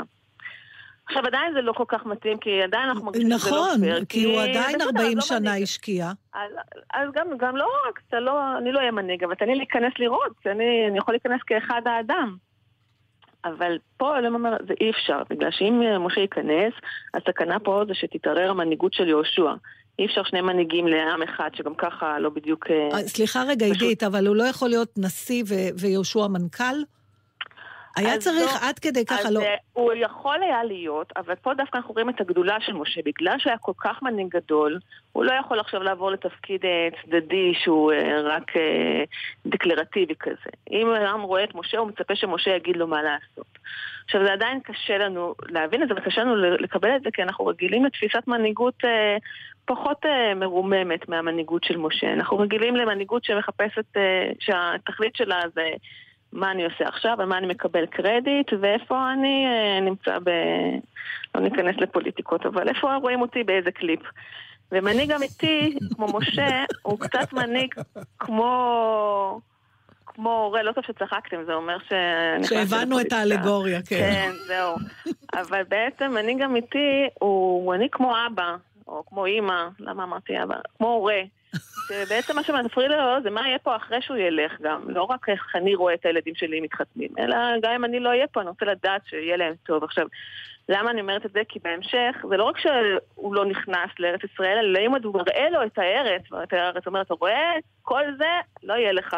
לשם אני מכניס את ישראל, שזה אפשר היה לחשוב שזה ממש אכזרי, זה כמו שילדים ככה מנופפים בסוכריה לאחים שלהם, לא שלי, ילדים אחרים, לפי מקורות, סיפורים של חברות, מנפפים ככה בסוכריה ואומרים, הנה תראה מה אין לך, זה קצת היה יכול להתאפס כמו זה, מה עכשיו, אתה מראה לי גם את מה שאני לא נכנס אליו? אז זהו, זה נורא אבל... ספציפי, הוא גם, הוא מעניש אותו גם, הוא דואג שהוא יבין אה, מה הוא לא נותן לו. זה לא, לא על הדרך. אבל רגע הסברתי לך שזה לא אונס, את התלמידה לא... זה לא עונש, מנגד לא תראה את הארץ, אני מקשיבה, אבל איך זה לא עונש? איך? אני לא מקבלת. זה לא עונש, לא- זה נקרא תוצר לוואי, ואין ברירה, לאלוהים אין ברירה. הוא אומר, אני, אתה לא יכול להיות יותר מנהיג, כי אתה מנהיג, אתה לא האמנת בי, או כן האמנת בי, יש כאלה שאומרים שאפילו... פעם אחת הוא לא האמין בו, אפשר לחשוב 40 שנה הוא הסתובב שם. קודם כל, אפשר לחשוב, יש שם אנשים שאומרים שזה לא פעם אחת, אבל הוא אומר, ברגע, האמת, זה לא סתם שלא האמנת בי, זה לא חוסר אמונה רגיל, זה שאתה עשית נס שהוא בא בהכאה, שהוא בא ב...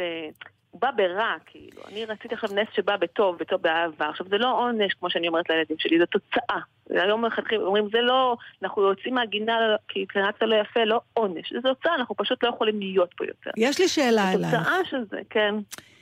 לו משה היה יודע מראש שהוא לא ייכנס לארץ המובטחת, הוא עדיין היה יוצא לדרך? תראי, אני לא תיאמתי איתו גרסאות, אבל אני רוצה להאמין שכן. זה כמו שדוד, את יודעת, זה לא, משה הוא לא דוגמה היחידה שעשה לנו מחשבה שלא שווה להיות מנהיג. גם דוד לא בנה את בית המקדש כי ידיו היו מגואלות בדם. עכשיו, זה לא שידיו היו מגואלות בדם כי הוא רצח אה, מישהו כדי לקבל ירושה, הוא נלחם את מלחמות ישראל, אז מה עכשיו אתה מתקטנן איתו?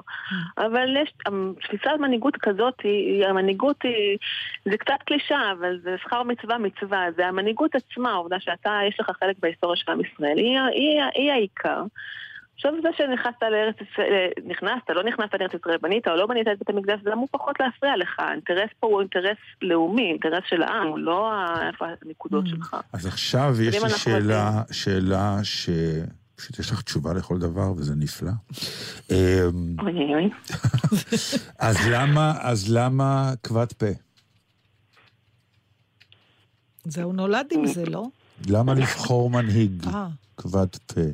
טוב, לא התכוננתי לשיעור הזה, זה בוחן פתע. סתם אה, אנחנו כן, חושבים. לא, אני כאילו... אה, לא, אנחנו משוחחים, פה- עידית, זה לא... לא, יש פה הרבה פרשניות. דווקא, אני חושבת שיש משהו יפה שמנהיג כל כך גדול, אתה רואה ש... אה, אה, אתה שואל למה כבד פה בהקשר של דיבור? שדווקא... של מנהיגות. אוי, כן. מה יותר טוב ממנהיג שלא מבלבל את המוח? סליחה. לא, לא, לא, היה כבר גמגום ידוע פה בהיסטוריה הישראלית וגם שיש פה לוי אשכול. אבל גם זה משהו שאפשר, שמבחין בין מנהיג אלוהים למנהיג בשר ודם. שיש פה רווח כפול, רווח אחד זה שבאמת הוא לא פוגע במנהיגות הבלתי מעורערת של בורא עולם, והרווח השני הוא שאפשר להתחבר אליו, שזה לא איזה מנהיג מנותק, מה זה מנהיג מגמגם, זה כמו אה, נשיא בכיסא גלגלים. ויש בו משהו שמאוד קל להתחבר אליו ולהגיד, הוא לא מלאך. כן, את חושבת שהיום בעולמנו האנשים יתחברו למנהיג שיגמגם? הרי יש לנו היום תופעות שמספיק שבן אדם עם סאונד לא טוב, והוא כבר לא יכול להיות מנהיג וצוחקים עליו. רק מצורת הדיבור הטיפה יותר גבוהה או נמוכה מדי שלו. אז גמגום, אף אחד לא היה מעז היום להצביע למנהיג מגמגם. היום? אבל אנחנו, הדור הולך ופוחת. אז זה נקרא דור הולך ופוחת בעינייך? במובנים, במובנים, במובנים מסוימים. תראה, לא יודעת, הדור של, של המדבר הוא לא נתפס בתור הדור הכי אה, מעולה שבמעולים, אז זה לא, זה אולי לא, לא הקבלה טובה, אבל זה עצוב מאוד, אני חושבת שאין דרך, אם דור- שלא רוצה מנהיג אה, מגמגם, איך אפשר להצדיק את זה? תקשיבו, אין אה, מדבר, גם אין מדבר כבר, ויכול להיות שיותר משהמדבר מצמיח מנהיג, המנהיג גם מצ- מצמיח מדבר, זאת אומרת, אין כבר, הגענו כבר לארץ. יכול להיות שכבר המנהיגים, כשאתה כבר נמצא, לא צריכים להיות בעלי כזה שיעור קומה. או אולי יותר קשה להם לבוא לידי ביטוי, כי יש המון עניינים, המון פרוצדורות. הלוא כשהם נגררו במדבר 40 שנה, אבל אין המדבר- פרוצדורות, כן, אתה אני- בדרך. אבל המדבר הוא לא פיק של מנהיגות. המדבר הוא סוג מסוים של מנהיגות, ונחלת הארץ זה מנהיגות אחרת. זה לא ש... אני לא תראה, בטוחה. אתה יודע, אנחנו היום בערב אה, נשב כולנו ונשיר בכל אה, דור ודור קמים עלינו לכלותנו. אנחנו עוד לא אה, תחת התפיסה שנגמרו המלחמות ומנהיגים יכולים. עכשיו להיות רק אה, ממשהו אבל אנחנו לא, אנחנו לא אה, בורחים ממקום ומנסים להגיע למקום מקלט יותר. אתם צריכים... אה, כאילו, אני, אה, בואי תשכנעי את העם היושב בציון שזו המציאות. אה, זה לא. הנרטיב היום. אנחנו משדרים ואנשים באוטובוסים כרגע עולים על הגדרות, אז נו. זה לא משלנו. לא, אבל, אבל אז זה זה האיום. לא קשור. זה משדרים, קשור, כן, כרגע... לכלותנו. טוב, זה כבר באמת אה, עניין של פרשנויות, אבל... אה, יאללה, לכי לבשל, נו, מה, את לא, את משוגעת? ממש מדאיגה אותי, אני לא מאמינה שאת לא... מש... מה בכל זאת הכנת כבר? הכנתי, אבל עכשיו אני במקום לצחוק אתחיל לבכות, את יודעת, זה פסח וחגים, זה נורא נורא לאנשים שאין להם אימהות, פתאום באמצע החיים החליטו לראות את הארץ המובטחת מלמעלה, אז אה, הכנתי מתנים מבית אימא. הכנת? מרק, כן. מוקדם. מוקדם מדי נהיית אימא, אה? כאילו מהבחינה של, של ראש המשפחה, אימא של עידי- עידי- אימא של עידית, שזיכרונה לברכה, רבקה לשפרן, אה, הייתה חברה טובה שלנו והייתה באמת אישה, לו משה רבנו הייתה אישה, והייתה רבקה. כן? כן, והיא נפטרה מוקדם מדי לכולנו, אבל בעיקר לעידית, לביתה, ואולי זה נושא לשיחה אחרת פעם, על... אה, אבל ול- פה אתה יכול להתחבר ו- אליה. ולסיום, גונבים אצלכם את האפיקומן? אצלנו אנחנו משפחה של עורכי דין וקובעים את התנאים אה, עוד בטרם התחיל הסדר, מגלים איפה הפסיקומן מוחבא, ומכיוון שיודעים שהסדר כן ימשיך, אנחנו מסכמים הכל מראש, ואין אצלנו, יפה מאוד. לא לא נותנים למזל להפתיע. שיהיה לך חג שמח. חג שמח, עידית. תודה, היה כיף. גם לנו. לגמרי, עוד תשמעי מאיתנו. אינשאללה. ביי להתראות. ביי ביי.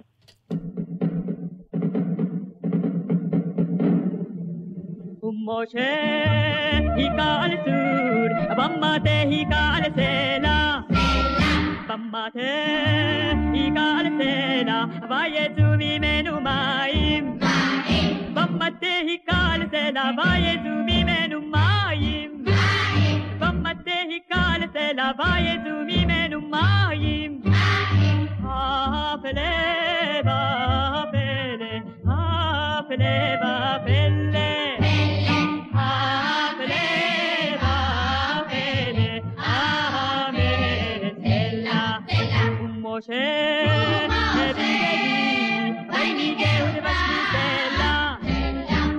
Sahi, Sahi, Sahi, Sahi, Sahi, Sahi, Sahi, Sahi, Sahi, Sahi,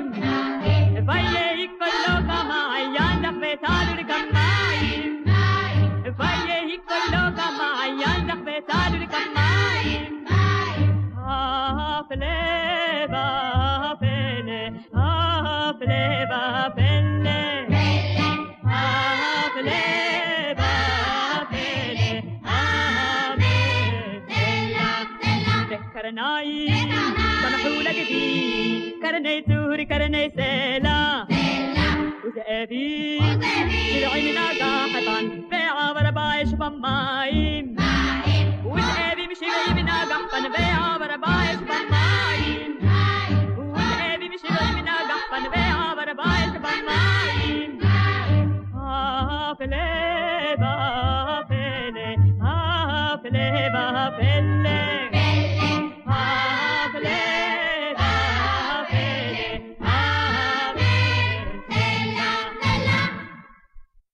איפה הבאת אה, את הביצוע ה... מרגיז אה, הזה.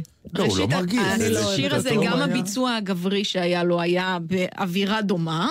הבאתי אותו מהמחשב של גלי צה"ל. אם אתם תוהים, הייתה זו אהובה צדוק וילדים. אוקיי? את הילדים שמענו. גם לא את יכלו אהובה צדוק. לקבל, כן, קרדיט. זה בסוף זה כולה וריאציה של חוזליטו באיזשהו אופן. פעם, לא יודע, ילדים שרו ככה, מאיפה לא, כל זה ההקלטות גם. כן, בוודאי. כשהייתי ילד, אז אה, בבית ספר הדתי, אז תמיד כשהגענו לניסים ולנפלאות ולסיפור הזה שהוא מלא ניסים, אז באמת שאלנו, למה אלוהים, כי, אה, זה סיפור שתמיד היה לספר, כי הוא תמיד... אה, למה אלוהים אמר למשה, תכה בסלע? למה כשעמלק הוא אמר לו, תרים את הידיים? למה לחצות את, את הים סוף, אתה צריך אה, להראות... בקיצור, למה לא ת, תעשה את זה וזהו? למה לא עבודה? למה עבודה? למה להטריח? למה? להטריח, כאילו? אם, ואם לא תיתן מכה בסלע, לא יצאו מים? תגיד, יש מים בסלע וזה. אפרופו, אז כן. הפרשנות שנתנו לנו הילדים הייתה מדליקה, כי... איך היא- אתה היא- זוכר? כל הכבוד. כי היא הלכה איתי, עד היום היא הולכת איתי. מה? זה שניסים לא קורים לאנשים שלא עוזרים להם. Mm, זאת אומרת, אתה צריך לעזור אתה לעצמך. צריך לעזור לעצמך כדי שיקרה נס. אל תשב ותגיד, אלוהים, תעשה לי נס. ו- ו- ו- לא, אתה רוצה, מה שנקרא, אלוהים יעזור לך אם אתה תעזור אבל לעצמך. אתה צריך לעשות משהו אקטיבי, כן, מעניין. בדיוק. יפה, מסכימה עם זה לגמרי. אני רוצה קצת לדבר על אה, לא, אני רוצה לדבר. כותרת... אה, לא, כי זה אוקיי. אפרופו, כי אני רוצה אוקיי. לומר משהו שהוא קצת לא חגיגי. חבל. לא, אבל זה משהו שמטריד אותי, אוקיי? בעניין. הזה של ליל סדר. כן. באמת מטריד אותי. אמ, אני גם רואה את זה על הילדים שלי ו- וכולי. יש משהו, אני, אני אתחיל ככה, הייתה תקופה שנגיד ביום כיפור, בחיים לא תמצאי אותי בחוץ לארץ. אני בכיפור בארץ. מהמם. ועם השנים מצאתי את עצמי טס כבר, ואומר לעצמי, אז לא תהיה ביום כיפור. עכשיו, ליל הסדר הוא גם, זה מסוג הדברים שאתה אומר, אוקיי, אולי השנה הבאה כבר לא אכפת לי לא להיות בארץ בליל הסדר. ויש הרבה אנשים שלא נמצאים בארץ בליל הסדר, מתוך בחירה. משהו מטריד אותי בעובדה שזה, שזה קיים אצלי. כלומר, משהו ב- במשפחות, בעיקר חילוניות, קצת מסורתיות, משהו בליל הסדר הוא, הוא לא באמת ליל סדר. אנשים קוראים את ההגדה, לא מבינים מילה ממה שהם קוראים באמת, בטח לא את הארמית, וכל האמר רב חייא, אמר רב זה, 20 מכות במקום, 50 מכות. אנשים ממלמלים את הטקסט, מחפשים להגיע לשיר, אז שרים. כלומר, ליל הסדר הופך להיות סוג של שירה משפחתית בציבור קצת, מחכים לאוכל. ארוחה עם מופע. ו- כן, ארוחה. כן, ואז אוכלים, ובואו נשים יד על הלב, לדעתי 90 אחוז מהמשפחות החילוניות. אחרי הארוחה, לא חוזרים. לא חוזרים להקריא את ההגדה, מקסימום הולכים לשירים בסוף. חוץ מאצל ענבל. חד גדיא או... ו- אצל ענבל. קוראים כל פסיק את הנשמה מוצאים. ואני לא רוצה להגיד שזה הפך להיות סוג של טורח, כי זה מנהג ש... כלומר, זה הפך להיות סוג של איזה מנהג שעושים אותו, מנסים להוציא ממנו את הבסט שאפשר, את הכי טוב שאפשר, בעצם המפגש המשפחתי, שגם אה, אוכלים בו טוב ושרים אז נחמד. מה אתה אומר בעצם? וכאילו... אני לא מסכימה מה? איתך, דרך אגב. ברור לי, לכן אני... אה, לא, לא מתוך לא, רוע. אני- לא, ברור, אני אני אומר... מה- כי עובדה שכל כך הרבה שנים אני אומר, המנהג קיים כי המנהג יש בו קיים את החן, וימשיך. אבל הוא איבד... כלומר, המנהג נולד בהיגדת לבנך, בוא, זה סוג של מצווה. אנחנו גם נדבר על זה בהמשך אנחנו- התוכנית. נכון, אבל אין פה, אנחנו כבר לא מתאספים בהיגדת, אף אחד לא מספר את סיפור. לא משנה, אבל אתה. מתעסק... הלוא בסוף, בתור אדם... אתה לא מתעסק בכלום, אתה אומר רפליקות, אז למה אתה עושה את זה בכלל? כי זה מנהג וכולם עושים לא, כמו, זה- למה אתה צם? נו, 80 איש שאתה שואל, אתה למה יודע אתה מה, אז צם? אולי זה לא אז הוא אומר, זה משנה. מנהג, אז- זה בבית שלי צמו, אני צם, דיאטה, כל מיני אז שטויות אולי זה כאלה. לא משנה, נתן, אולי עצם החשיבות, כמו שאמרה קודם עידית. זה אני אגיד לך למה זה לעשות. כן משנה, בגלל ה- ה- ה- הרישא של הדברים שלי. שאני מוצא את עצמי היום, אוטוטו אומר, כבר לא אכפת לי אבל לא אני כל שנה. לא אעשה סדר. נכון, אבל אתה... אני... אני אז יכול- הדור שלי יהיה לא כל שנה, והילדים שלי לא. אולי לא כל שנתיים, והילדים של הילדים שלי כבר לא אולי לא חושבת. לא נחגוג בכלל. לא חושבת. כן? את לא רואה איזה סוג של... קודם אה, כל, אתה... אה, עושים. אה, עכשיו אה, יש אה, רבדים, עומקים של איך עושים. אז ברור שהחרדים האורתודוקסים, אתה יודע... עזבי אותם, אני מדבר לא. עלינו, כל- שזה הפך לסוג של מנהג ותו לא. נכון. אין שם מורשת באמת, אין שם, והגדת לבנך באמת. לא, אתה לא התעסקות. מחובר לתוכן. אתה לא מחובר בכלל. לתוכן. אני לא יודעת כמה אנשים, כל האנשים השומרי מצוות מחוברים. אבל זאת לא השאלה, עזבי מודע- כרגע. נכון, אז אני אומרת, הקיום של הדבר הזה, זה קצת... אבל עובדה שהוא כבר לא מתקיים. זה מה שאני מנסה להסביר לך. כבר אני לא חרד לזה שאני אני לא אהיה רוצה- בליל סדר. אז- כלומר, משהו לא מתקיים. נכון, אבל אני רוצה להגיד, אז אולי... תראה, אני, ל- יש שנים שאני לא חוגגת ליל סדר. יש דבר כזה? בארץ. כן. כלומר, אז את גם כבר? אבל זה תמיד... את אני- מחפשת בחו"ל את הליל סדר? אני לא מחפשת בחו"ל, אבל אני מודעת לזה שהיום ליל הסדר, גם כשאני לא שם. אני כ... לא, לא, אבל זה נורא עמוק. אבל זה שלב הפרידה. מחר, לא היום פרידה, את מודעת, זה לא פרידה. מחרתיים כבר לא תהיי לא, מודעת. לא, זה לא פרידה. אני, אני מנסה לנסח את עצמי. תראה, למשל לפני שנה, נסענו, אני ופצ'קה לחו"ל ב- בליל הסדר, כי ילדותיי לא היו בארץ, דיברנו על זה. כן. ואני לא יכולתי, מבחינה נפשית, להיות בארץ ולא להיות בליל הסדר. ההיעדר היה נורא עוצמתי. אז כמו שאני אומרת, לא חגגתי את ליל הסדר בחו"ל, אבל אני מודעת לזה שזה ליל הסדר ואני לא נמצאת, ולפחות אמרתי, אני צריכה למצוא לי תירוץ למה אני לא עם משפחה. עכשיו, זה נכון שאנחנו... את עסוקה עם המשפחתיות, זה מה כן, שאני אומר, כן, ולא אבל- באסנס האמיתי. אבל מה זה לא משנה? בעניין. כרגע זה לא משנה, אבל אם כבר ירד משהו, אבל זה ימשיך גם הלאה, כי תמיד, לכל דור יהיה את הזיכרונות של איזשהו ליל סדר. אבל זה אותו דבר עם קידוש, קידוש ליל שבת. באים ואומרים, רבותיי, יש משהו במשפחתיות שמתאספים לקידוש. אז היום הקידוש הוא אוקיי, אז חשוב. יכול להיות. לדור הבא כבר אולי לא יהיה מי שיעשה קידוש, ופתאום אין קידוש. אני אומר, יש סוג של פרידה. יש מחיר לחילוניות, מפני שכל הדברים האלה, הטקסים האלה, הם. טקסים של דתיים, לא יעזור כלום. פעם העם היהודי היה עם שומר מצוות, וכל החגים האלה וכל הקידוש וזה, הכל פועל יוצא של קיום אורח חיים דתי. ברגע שאתה מוותר על קיום אורח חיים דתי, אז גם הטקסים מתפוררים. אז בקיצור, אתם האלה שמאמינים במשהו, ואתם יודעים שאנחנו החילונים כנראה בדרך מסוימת נמצאים קצת בצרות, אז uh, תביאו לנו סוג של פתרון. יש, הקיבוצים הביאו פתרון נפלא.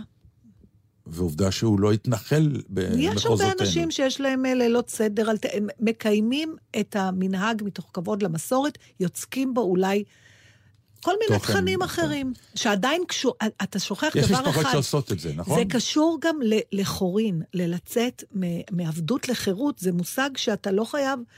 אני חושבת שבאיזה... באיזה- איפשהו כן אפשר אולי להקדיש כמה מילים להרהר על הדבר הזה, למרות שהאורחים שלי לא, יש... לדעתי לא יסכימו. לא חשוב, בשביל זה אנחנו פה, אנחנו מדברים על זה. היהודים עומדים לימין בריטניה הגדולה. הוקמה בריגדת חיל רגלים ארץ ישראלית. בואו לחוות את סיפור לחימתם של בני היישוב הארץ-ישראלי שהתנדבו לצבא בריטניה במלחמת העולם השנייה. הצצה לפרשיות מרתקות במוזיאון בית הגדודים. המאבק בנאצים, המפגש עם שארית הפליטה והבסיס להקמת צה"ל. מוזיאון בית הגדודים, מושב אביחיל, 09-88-222-12. עמיתי מועדון חבר, התשדיר הבא הוא בשבילכם. כל דגמי סקודה, ובהם פביה, סופרב ואוקטביה, בהטבות בלעדיות לעמיתי מועדון חבר, מ-30 במרס עד 4 במאי. אתם מוזמנים לאולמות התצוגה לבחור את הסקודה שלכם. לפרטים חייגו כוכבי 9822, או ייכנסו לאתר מועדון חבר. כפוף לתקנון. שלומית אהרון, דנה אינטרנשיונל, אליעד נחום, ססי קשת, גיא מזיג, נופר סלמן והלהקות הצבאיות מגיעים לפסטיבל עין גב, מופע מיוחד לכבוד 70 למדינה.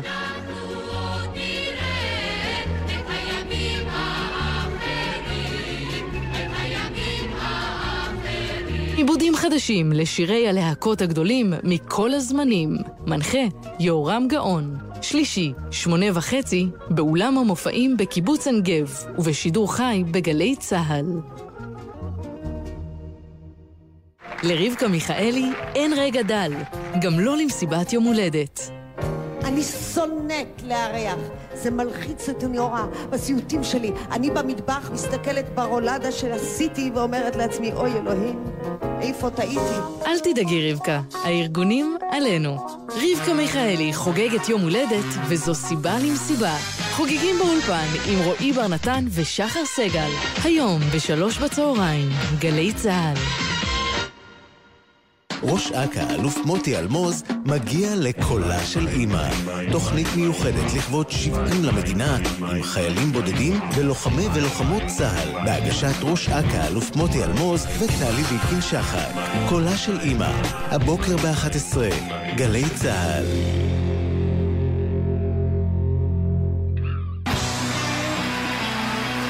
שלום חנוך במופע חד פעמי עם מיטב הלהיטים מכל הזמנים.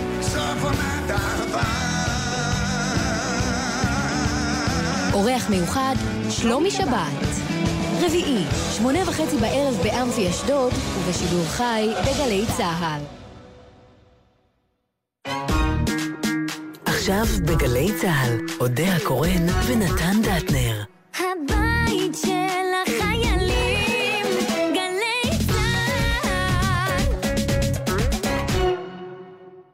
אז זהו, אז uh, לאור העובדה שאנחנו בסוג של, או בעיקר אני בסוג של הרהור על ההיגדת לבנך הזה, שאנחנו לא בטוח שכחילונים אנחנו uh, ממשיכים ודומ...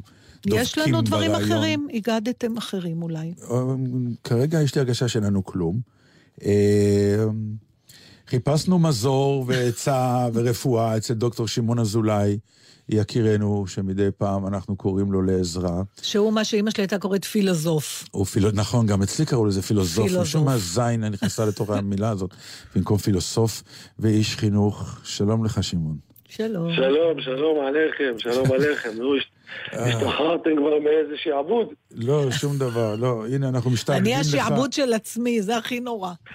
ואני משועבד לאודיה, תאמין לי. משועבד לה. לגמרי. אתמול אמרה לי איזה מכרה, אם עוד אחד ימליץ לי להשתחרר מאיזה שעבוד, אני חונקת אותו. זה כל כך נכון. מה אנחנו בלי השעבודים שלנו? אתה יודע, זה מעבר לצחוק, זה באמת נכון, אני כתבתי על זה לא פעם, אנחנו ממש לא מעוניינים, שאנחנו לא מעוניינים בחירות בכלל. תסביר. לא, זה ברור, זה זה די obvious. בני אדם, הדבר האחרון שהם רוצים זה חירות. כי הם לא מסתדרים עם זה? מהרבה סיבות, אבל אני אגיד לך, מסיבה אחת מרכזית, אה, מסיבה שמעדיפים משמעות. והם, אה, בשביל משמעות אתה חייב קהילה, אתה חייב מישהו אחר. אתה חייב איזה סט. באמת? וזה אומר תמיד להקריב את החירות שלך. תמיד. תשמע, המקרה הכי בולט זה זוגיות כמובן. מדהים אותי כל פעם שאנשים ממשיכים להתחתן. מתגרש שבע פעמים, מתחתן גם פעם שמינית. וזה קשור במהות שלו לרעיון שבני אדם מוכנים להקריב את החירות שלהם, אבל תמורת משהו אחד, תמורת משמעות. וזאת הדרישת יסוד, ולפעמים אתה אוכל אותה משני הצדדים כשזה לא קורה. אבל משמעות אבל לא יכולה להיות נו. בתוך החירות עצמה. עצם זה שאתה... למרות שנזכרתי שיונתן גפן פעם אמר שהאדם הוא עבד של החופש שלו. אבל... אה, תראי, חירות היא דבר מגביל. חירות אומר לי, סתם, בואי נהיה קיצוניים. עכשיו אני מדבר איתך בשעה מסוימת, אה, הגבלתי את החירות, כי אני רוצה באיזושהי צורה לדבר עם הקהילה. זאת אומרת, זה נכון בכל מובן. כשאנחנו מסתכלים על המערכת הפוליטית היום, אתה יודע, אחת ה... דקה להיות רציניים, אם אפשר, כשאנחנו מסתכלים על המערכת הפוליטית העולמית, הרי כבר 200 שנה דוחפים לנו את הרעיון של חירות. חירות פוליטית, חירות כזאת, חירות כזאת, חירות, חירות, חירות. ומסתבר שבני אדם לא מעוניינים בזה. הם פשוט בועטים בזה. ומעדיפים במקום זה את הקהילה, וחוזרים לקהילה בצורה מאוד מאוד משמעותית. וכל עליית הימין, בלי כרגע להגיד עמדות, אז בלי כרגע, אני לא נכנס בכלל לכאן, לא קשורה למצב פוליטי כזה או אחר, היא קשורה להעדפה שלנו והנאמנות היסודית שלנו לקהילה. לקהילה שגדלנו, לעם. ואין חירות קהילתית? לא, למה זה סותר קהילה וחירות בעצם? כי זה תמיד מגביל, זה תמיד, זה לא יעזור. אני חייב אה, אה, אה, להגביל את עצמי, את, ה, את המעוף שלי, את המנעד שלי, את המקום שאני רוצה ללכת, את החלומות שלי, אה, טובת הנאמנות שלי אלייך, הנאמנות שלי לקהילה. את ליל הסדר, כמה חירות יש לאנשים היום בערב?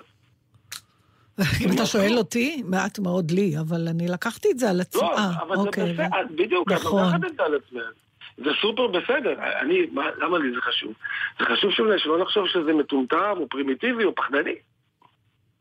זה לא. זה פשוט מקום שבו אנחנו מעדיפים משמעות גם במקום עבודה. מקום עבודה זה הגבלת חירות מוחלטת, כן? אבל עדיין אנחנו עושים את זה בשביל משמעות. אז למה זה ערך שעדיין תמיד שואפים אליו?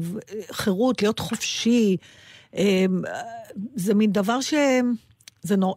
טרפת לנו פה את כל הקלפים, אז למה, למה בכלל יצאנו ממצרים?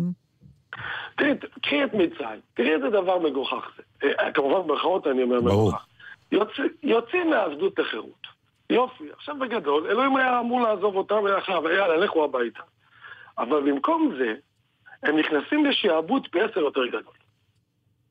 הרי התורה, על כל רבדיה, אם אנחנו מסתכלים עליה רגע ברצינות, היא שעבוד הרבה יותר נורא במצרים. במובן מסוים במצרים, יכלו ביום ש... בשבת להדליק סיגריה. בסדר? סתם אני אומר. לעבוד קשה, אבל היה להם איזה שקט לפחות בראש. והנה הם נכנסים למדבר, ומקבלים עליהם עול הרבה יותר גדול. מה שהם מקבלים עליהם זאת משמעות. וזה דבר מאוד מאוד עמוק. זה לא, החירות כשלעצמה היא לא שווה כלום. כן, אין לה, אין לה ערך ממשי. הערך, אני לא מדבר פוליטית, כן? במובן המטאפיזי, העמוק, הפנימי. אנחנו בסופו של יום תמיד יצורים קהילתיים. תמיד. אפשר לומר, אם את שואלת אותי, אני מברך חג, חג משמעות חירות, אה, שמח, לא חג שירות שמח. משום שהדרישה האמיתית, גם מבן זוג, את אומרת לבן זוג שלך, אני או אתה, נתן, אני מפקיר את החירות שלי, או מפקיד בידייך את החירות שלי, אבל בתנאי אחד, תן משמעות. אם לא, אז נתחיל לריב. מאוד מעניין, נכון כי זה, מקום. זה קצת מערער כל מיני אה, אה, מיתולוגיות על המילה הזאת, כי, אה, כי בעצם מה שאתה אומר, חירות, פרידום, זה בעצם סיסמאות אה, נבובות? תשמע, ברור שזה סיסמאות. 90% מהפעם, מהזמן זה סיסמאות. זה יוצא מנקודת הנחה שאנחנו מכירים אותה, שבני אדם מסוגלים להיות לבד באיזשהו אופן. שהם לא זקוקים לקהילה. יש מין רומנטיזציה כזאת. שאנחנו יכולים להיות לבד, לא צריכים אף אחד, זה הרי קשקוש מוחלט, אדם לבד... הוא חסר משמעות? אדם לבד הוא חסר משמעות? הוא לא רק חסר משמעות, הוא, אפילו לא יצליח לחשוב. הוא, ישתגע תוך זמן מאוד מאוד קצר.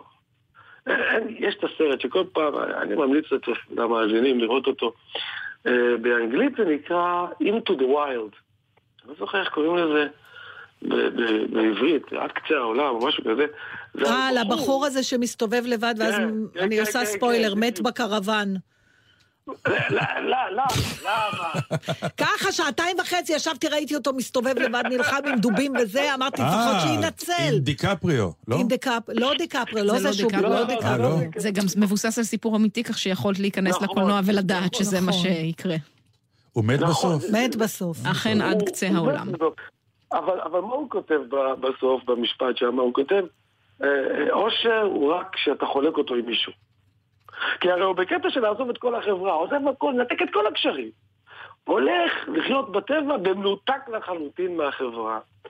אבל אה, זה, זה לא עובד. זה לא עובד. הוא לא רק שהוא מת בסוף, הוא מתחיל להזדרד. בקיצור, אנחנו צריכים אנשים לידינו שנוכל גם לראות שהם בצרה, שזה עושה אותנו מאושרים.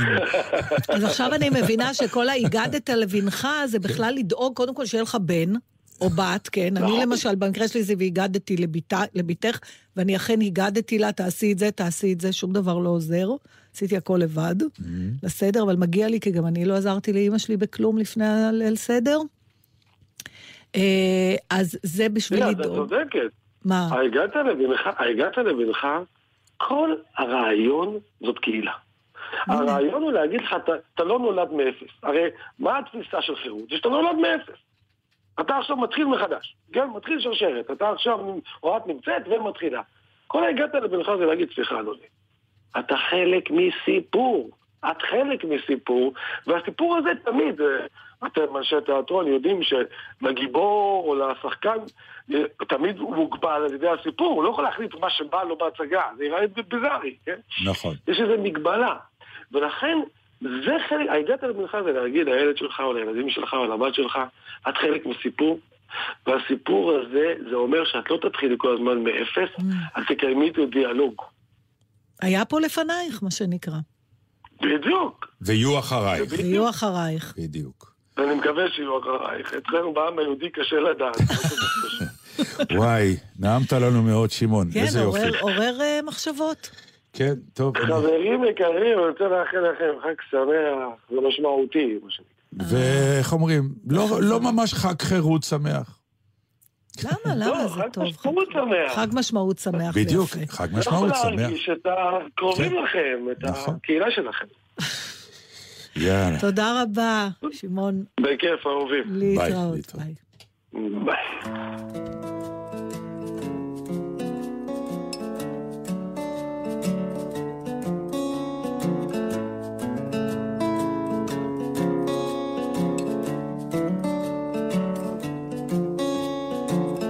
כמו דייג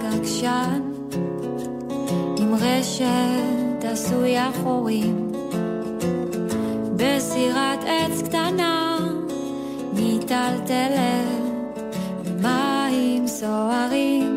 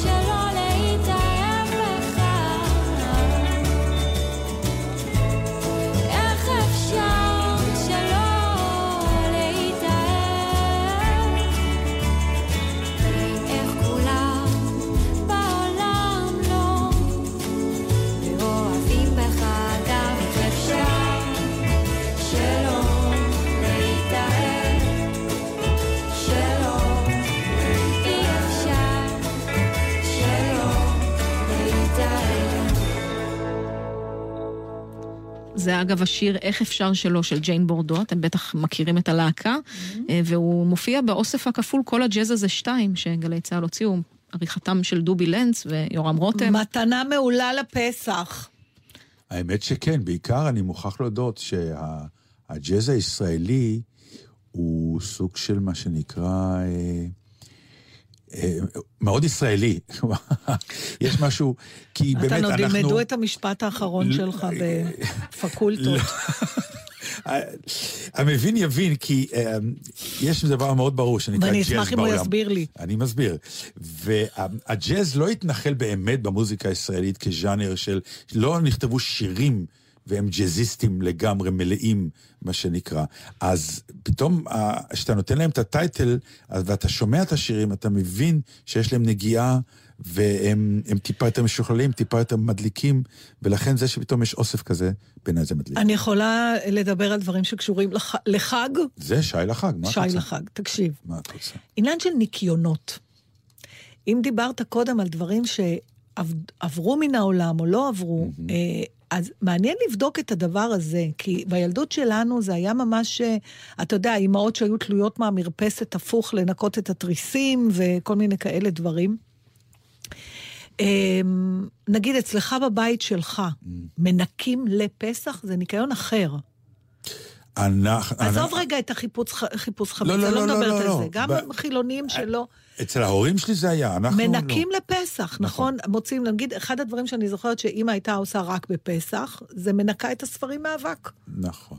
מוציאה אותו, זה מין ניקיון כזה של הקרביים, זה קצת קולונסקופיה של הבית. כן, וזה- הכנה, ל- והיה, נכון? כן, והיה סוג של... זה, זה ממש כזה, מוציאים את הכל, את הכל, את הכל. והיה בזה חוכמה כמובן יהודית נפלאה, כי ככה בעצם הכריחו את כל עם ישראל באמת לנקות את אה, מרבצו. לנקות את הבית, כי אה, מה שנקרא פעם אחת בשנה. טוב, אז האמת שרציתי לספר לך על איך אני ניקיתי, אבל יש לנו חברה יקרה על הקו, שקודם לא ענתה, ואז חשבתי כבר זה, אבל עכשיו היא עונה, ואנחנו לא נחמיץ היא הזדמנות פז מעלתה, כזאת. פתאום היא עונה. ממש מה זה מעלתה. השיימינג הזה? זה הוד מעלתה. כל הכבוד. הראשונה לשמה, שחר סגל, שלום לך. או שאני לא עניתי? כן. לא, לא, אנחנו לא חייגנו. כנראה. כנראה. כנראה. שזו הייתה טעות. מה זה? יקרה שלי, אנחנו. רצינו לדבר... היי. היי היי. למה את נשמעת במקום שלא בבית? אני כל כך אה, מתביישת להודות איפה אני. ובכל אה, זאת? יכול להיות שזה קניון. קניון, רצת ברגע האחרון לקנות מתנות, נכון? אולי איזה פרח קטן. למה לא? איפה הסדר היום? ברחובות, עיר האורות כמובן. מטרופולין. בכל שנה. דבר- כן, בדיוק. יפה. את מכינה. משהו, או שאת באה ככה? אה, אמרו לי להביא אלכוהול, רכשתי אותו. בקיצור, לא יודעת לבשל כלום. טוב, אני יודעת היא לבשל. כן יודעת לבשל. אבל אני לא נדרשת. אבל אנחנו-. אנחנו רצינו בכלל לדבר איתך על נושא אחר. אה, בבקשה. אנחנו מעוניינים לדעת, אם כן. שומה עלייך לבחור אחד מארבעת הבנים בהגדה לבעל, מי הכי כן. מומלץ? אה, אה, זה חכם תם רשע ושנולד ראשון. נכון. כאילו אין דיון, כן? לא, מה? בכל זאת. מה? לא, מה, זה כאילו נראה לי שיש רק אופציה אחת והיא חכם. למה את כי חושבת? השלוש דקות מאוד לא טובות כבעל. מה זאת אומרת? בואו. יש נשים אה, לא שנמשכות לרשע. למה? אל תגיד לי, טעות. אה, זה לא, עניין ש... כן, לא, בסדר, א', טוב מאוד, ככה יש מספיק לכולן הכל, אבל זה לא כך טוב, רשע. יש אנשים טוענים שזה סקסי. לא, רשע, לא אני יודעת. חושבת שאנחנו מבינים שלא, אבל החכם? כל הזמן... מה רע בחכם? אני לא אומרת שרע, אבל את יודעת, אנחנו מדברות פה על בעל, לא על חבר, את יודעת, שיהיה לך מעניין איתו. כן, כן, אני הבנתי. אה, מה ההבדל? תראי, אני, צר- ההבדל הוא שזה שאינו יודע... כן, לש- אנחנו זוכרות, אנחנו זוכרות איך נפלתי לתוך החיים הזוגיים שלי, נכון? לא תזכירי. אני אזכיר לך, אני הייתי בריאיון אצלך. נכון. לאיזה תוכנית, בנות בפל... מלרלרות על משהו. כן? עושות צחוק באיזה ליום האישה. הבינלאומי. כן, שאף אחד לא. זוכר, כן, כולם ממש עד היום. זוכרים. אני באתי ללרלר, כאילו על צחוק באמת, הומור וזה. אממה, הפולניות שלך, הגואה, לא יכולת לעצור אותה, ולכן היא צריכה לדהור עליי בנושא זוגיות. אז מה קורה? אז מה קורה? אז מה קורה? אז מה לא קורה? יכול להיות ששאלתי אותך מה קורה. ברור שכן. אז מה קורה? אז מה קורה? יש מצב. מילים כאלה מהסוג הזה. אה, הדבר המדהים הוא שאני משם הלכתי לפגוש את מי שלימים הוא בן זוגי. שלא לומר אבי ילדיי. כן? נו. אני לא יכולה שלא לבטל את ההשפעה הפולנית שנחה עליי בדרכי לאירוע. טוב מאוד, אז אני שמחה. והוא מה, הוא חכם? חד משמעית. אין בו, חכם. אין בו אחרת קצת... מה זה, איזה שעמום תחת, מה האינטרס לא? אנחנו לא, תראי, זה, זה שאינו יודע לשאול הוא לא טיפש. הוא פשוט, הוא לא, הוא לא שואל שאלות, הוא מקבל... הוא לא חכם, בוא נגיד, כן? אפשר לשגע אותו, ולאורך זמן אין לי עניין בזה. אולי הוא לא שואל כי הוא מספיק חכם כדי לא לשאול. לא. הוא לא שואל כי הוא שותק, כנראה. או, אז, אז, אה, אז, נגיד אז מה רע בבעל שותק? כמו שמישהו... לא, אני נגד זה, כי אני יודעת, בואי, אני לא סותמת, לפחות זה זה. אני חושבת נו. שאנשים חושבים נגיד על בן זוגי שהוא שותק. זה כמובן לא נכון, כן? כמו מותר שבעלי לציין. אומר, בעלי אומר, אי אפשר להשחיל מילה. אנשים שמכירים אותו, פוגשים אותו אחרי, לא פעם, בפעם הראשונה, אלא עוד כמה פעמים, תמיד מופתעים, אומרים, אה, אז אתה דווקא מדבר. הוא אומר, ברור שאני מדבר. אומרים לו, לא שמענו. הוא אומר, אני לא מצליח להשחיל מילה, יש לי אישה ושתי בנות. הוא אומר, אני לא מצליח לדבר. אז אה, בואי, זה לא המקרה. זה רק נראה אולי, אבל בואי. כמה יש כבר להגיד בבית? מה יש עוד להגיד כבר? כבר אכלת את הראש בכל מקום אחר. פחות או יותר תורידי, בבית. תלכי, תבואי. אז בנות, תחפשו לכם חכם, ואם היו... סתם, זה ברור שזה לא רלוונטי לכלום. אני לא חושבת שצריך להסביר את זה, נכון? אני, אה, אה, לצערי הרב, אני חושב שאת מתייחסת אליהם בצבעים מאוד מאוד ברורים, מה שלא נכון. זה לא נכון. לא? כי לדעתי לא, רוב אתה רואה החכמים... יופי בתום הלב? לא, יש משהו בחכמים מדי שהם לא יפים, יש משהו ברשעים מדי שהם לא טיפשים. משהו, אבל דעתי, חשבתי שתגידי לי מי הוסיף את המילה מדי? אני? קומבינה. הדרך אגב... הקומבינה, קרה. שיהיה קצת חכם, קצת רשע, גם לפעמים שלא ישאל כלום, וקצת תהיה מה תמים. קרה עכשיו? מה קרה? אתה, אתה גבר, ולכן ענית את התשובה הזאת. לא הייתי נסחפת ואני פה. לא. ואני לא, אני אסביר לכם, יש את ה... אתה מכיר את, ה, את המחקר הפסיכולוגי הדי בסיסי הזה של אה, אישה שלוקחים אותה, ל... אומרים לבעלך, אה, הוא עומד למות, כן? אם לא, תהיה תרופה, כן. כן? אחת ספציפית, אין לה כסף, היא ענייה. אוקיי? אומרים את זה לאישה והפוך לגבר. ולשניהם אין. אם אין את התרופה, בן הזוג ימות, כן? כן. אז האישה, מה שהיא תלך לעשות, היא תלך לבקש מהרוקח, אם אפשר, אולי בכל זאת, שהוא ייתן לה את זה וזה. הגבר הוא כבר פורץ, הוא כבר שורף את המקום, הוא כבר עושה כל מה שצריך בשביל לקבל את התרופה. אנחנו עושות הכל, אבל בתוך החוקים, אתה מבין? שאלו אותי ארבע אופציות, בחרתי אופציה. לא. גרמתי לכל האופציות כן. ושתיוולד האופציה החדשה. לא. אני יכולה לסיום רק להקריא לך אה, טקסט ששלחה לי חברתי עירית קפלן, השחקנית המהוללת אתמול, וזה הולך ככה. חלום שלי. המתכון לזוגיות טובה הוא לדעת מתי לשתוק ומתי לא לדבר. קונה? אני אני אשנן יותר מאשר קונה. תשנני. חג כן. שמח, לכי. תקני פרחים. לאימא. תודה. רבה, ביי. ביי, אוש. מה, זהו? אני לא מאמין שאת אומרת את הרפליקות האלה לא. כי אני רציתי אי לקרוא. אפשר עם המה זהו הזה שלך. רוצה, אז למה המוזיקה עכשיו? למה תקרא. המוזיקה? טקסט מה נתת לסיום?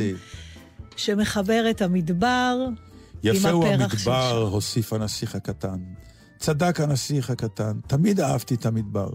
אתה יושב לך על גבעת חול, אינך רואה דבר ודבר אינך שומע, ואף על פי כן, משהו תמיר קורן ומאיר בדממה. סוד יופיו של המדבר האיר הנסיך הקטן, שהוא צופן אי שם בחובו מקור מים חיים. הנסיך הקטן עבר במדבר ולא פגש בדרכו אלא פרח יחיד בעל שלושה עלי כותרת, פרח דל ועלוב. שלום, אמר הנסיך הקטן. שלום, משיב הפרח. היכן בני האדם? שאל הנסיך הקטן באדיבות. הפרח ראה פעם שיירה שעברה במדבר. בני אדם? אמר הפרח. סבורני שמספרם לא עולה על שישה, שבעה. ראיתי אותם לפני שנים, אך מי יודע היכן למוצאם? הם חולפים עם הרוח, אין להם שורשים, ודבר זה מכביד עליהם מאוד. שלום, אמר הנסיך הקטן. שלום, אמר הפרח. שלום, נתן. שלום, חג חג שמח. שמח. אמרו תודה לאיתמר אוחנה וליואב אונגר ולמאיה יוניסיאן. ולענבל גזית, שיהיה לך חג שמח, אלדונת. חג שמח, תאכלי חברים. יפה, הכל הכל. אין, אין מנוס מזה. אני מקווה שאני לא תדבק לשוני לחיכי מהחרוסת. יו, איזה שעשיתי. פרידה פולנית, אמרנו שלום וארבע שעות ליד הדלת. ובנימה מכילה זאת, ניפרד מכם. ונתראה עוד שבועיים, נכון?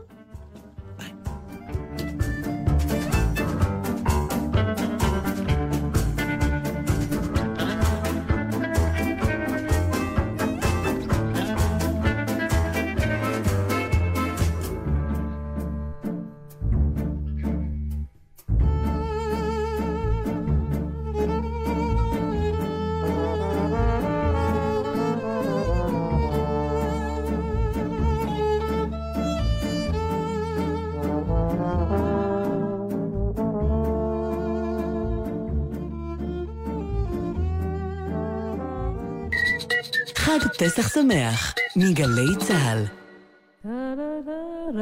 גל"צ מציגה שיר בכיס, השירים שמלווים אותנו תמיד. והיום המוזיקאי דודו אהרון מספר על השיר שלו. בחרתי בשיר האיש ההוא שכתבה והלחינה אהובה עוזרי. השיר הזה למעשה בעצם אה, פתח לי צינורות ההשראה והיצירה. כך גיליתי את עולם היצירה, וכך בעצם התחלתי לכתוב ולהלחין. האיש ההוא עולמך, שכחת הכל, גם את ביתך, הכל דומם בתוך חדרך, נעול סגור גם שערך. האיש ההוא עולמך, אחריו תלכי גם באש, בדומיה הלב פועם, לא מאמינה איך זה קורה. חלף הזמן, אישה יפה את, בחום הלב, גופך לך דואב, אש בוערת בך, ליל סוער לך, מה עשה לך, הכל נשבר בך. יום ויום לך אחכה, אם תרצי, עולם אחצה. שיר בכיס, המוזיקאי דודו אהרון עם השיר "האיש ההוא" מאת אהובה עוזרי. את כל הפינות תוכלו למצוא באתר גל"צ glz.co.il.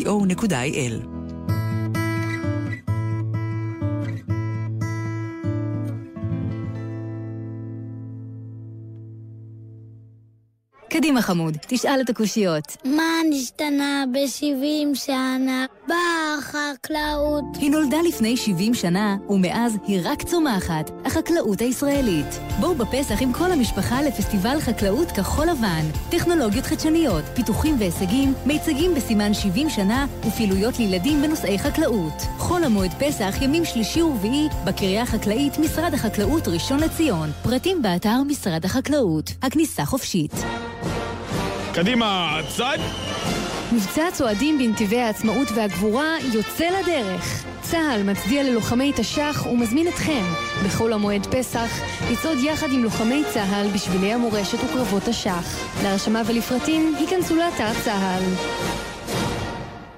שלום, כאן מוטי חלימי, מנכ"ל תיאטרון השעה הישראלי, המצדיע ל-70 שנות תרבות ויצירה ישראלית. אני מתרגש להזמין אתכם לצפות בהצגה החדשה אדולפין, עם השירים של גידי גוב, להקת גזוז ודודה.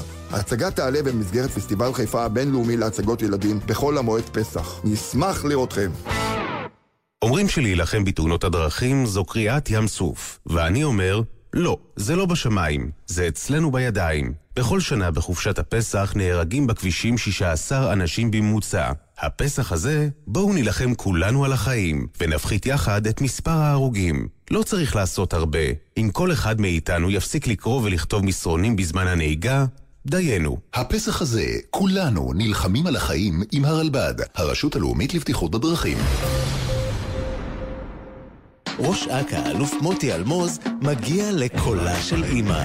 תוכנית מיוחדת לכבוד 70 למדינה, עם חיילים בודדים ולוחמי ולוחמות צה"ל, בהגשת ראש אכ"א, אלוף מוטי אלמוז וטלי ליפקין שחק. קולה של אימא, מיד, בגלי צה"ל.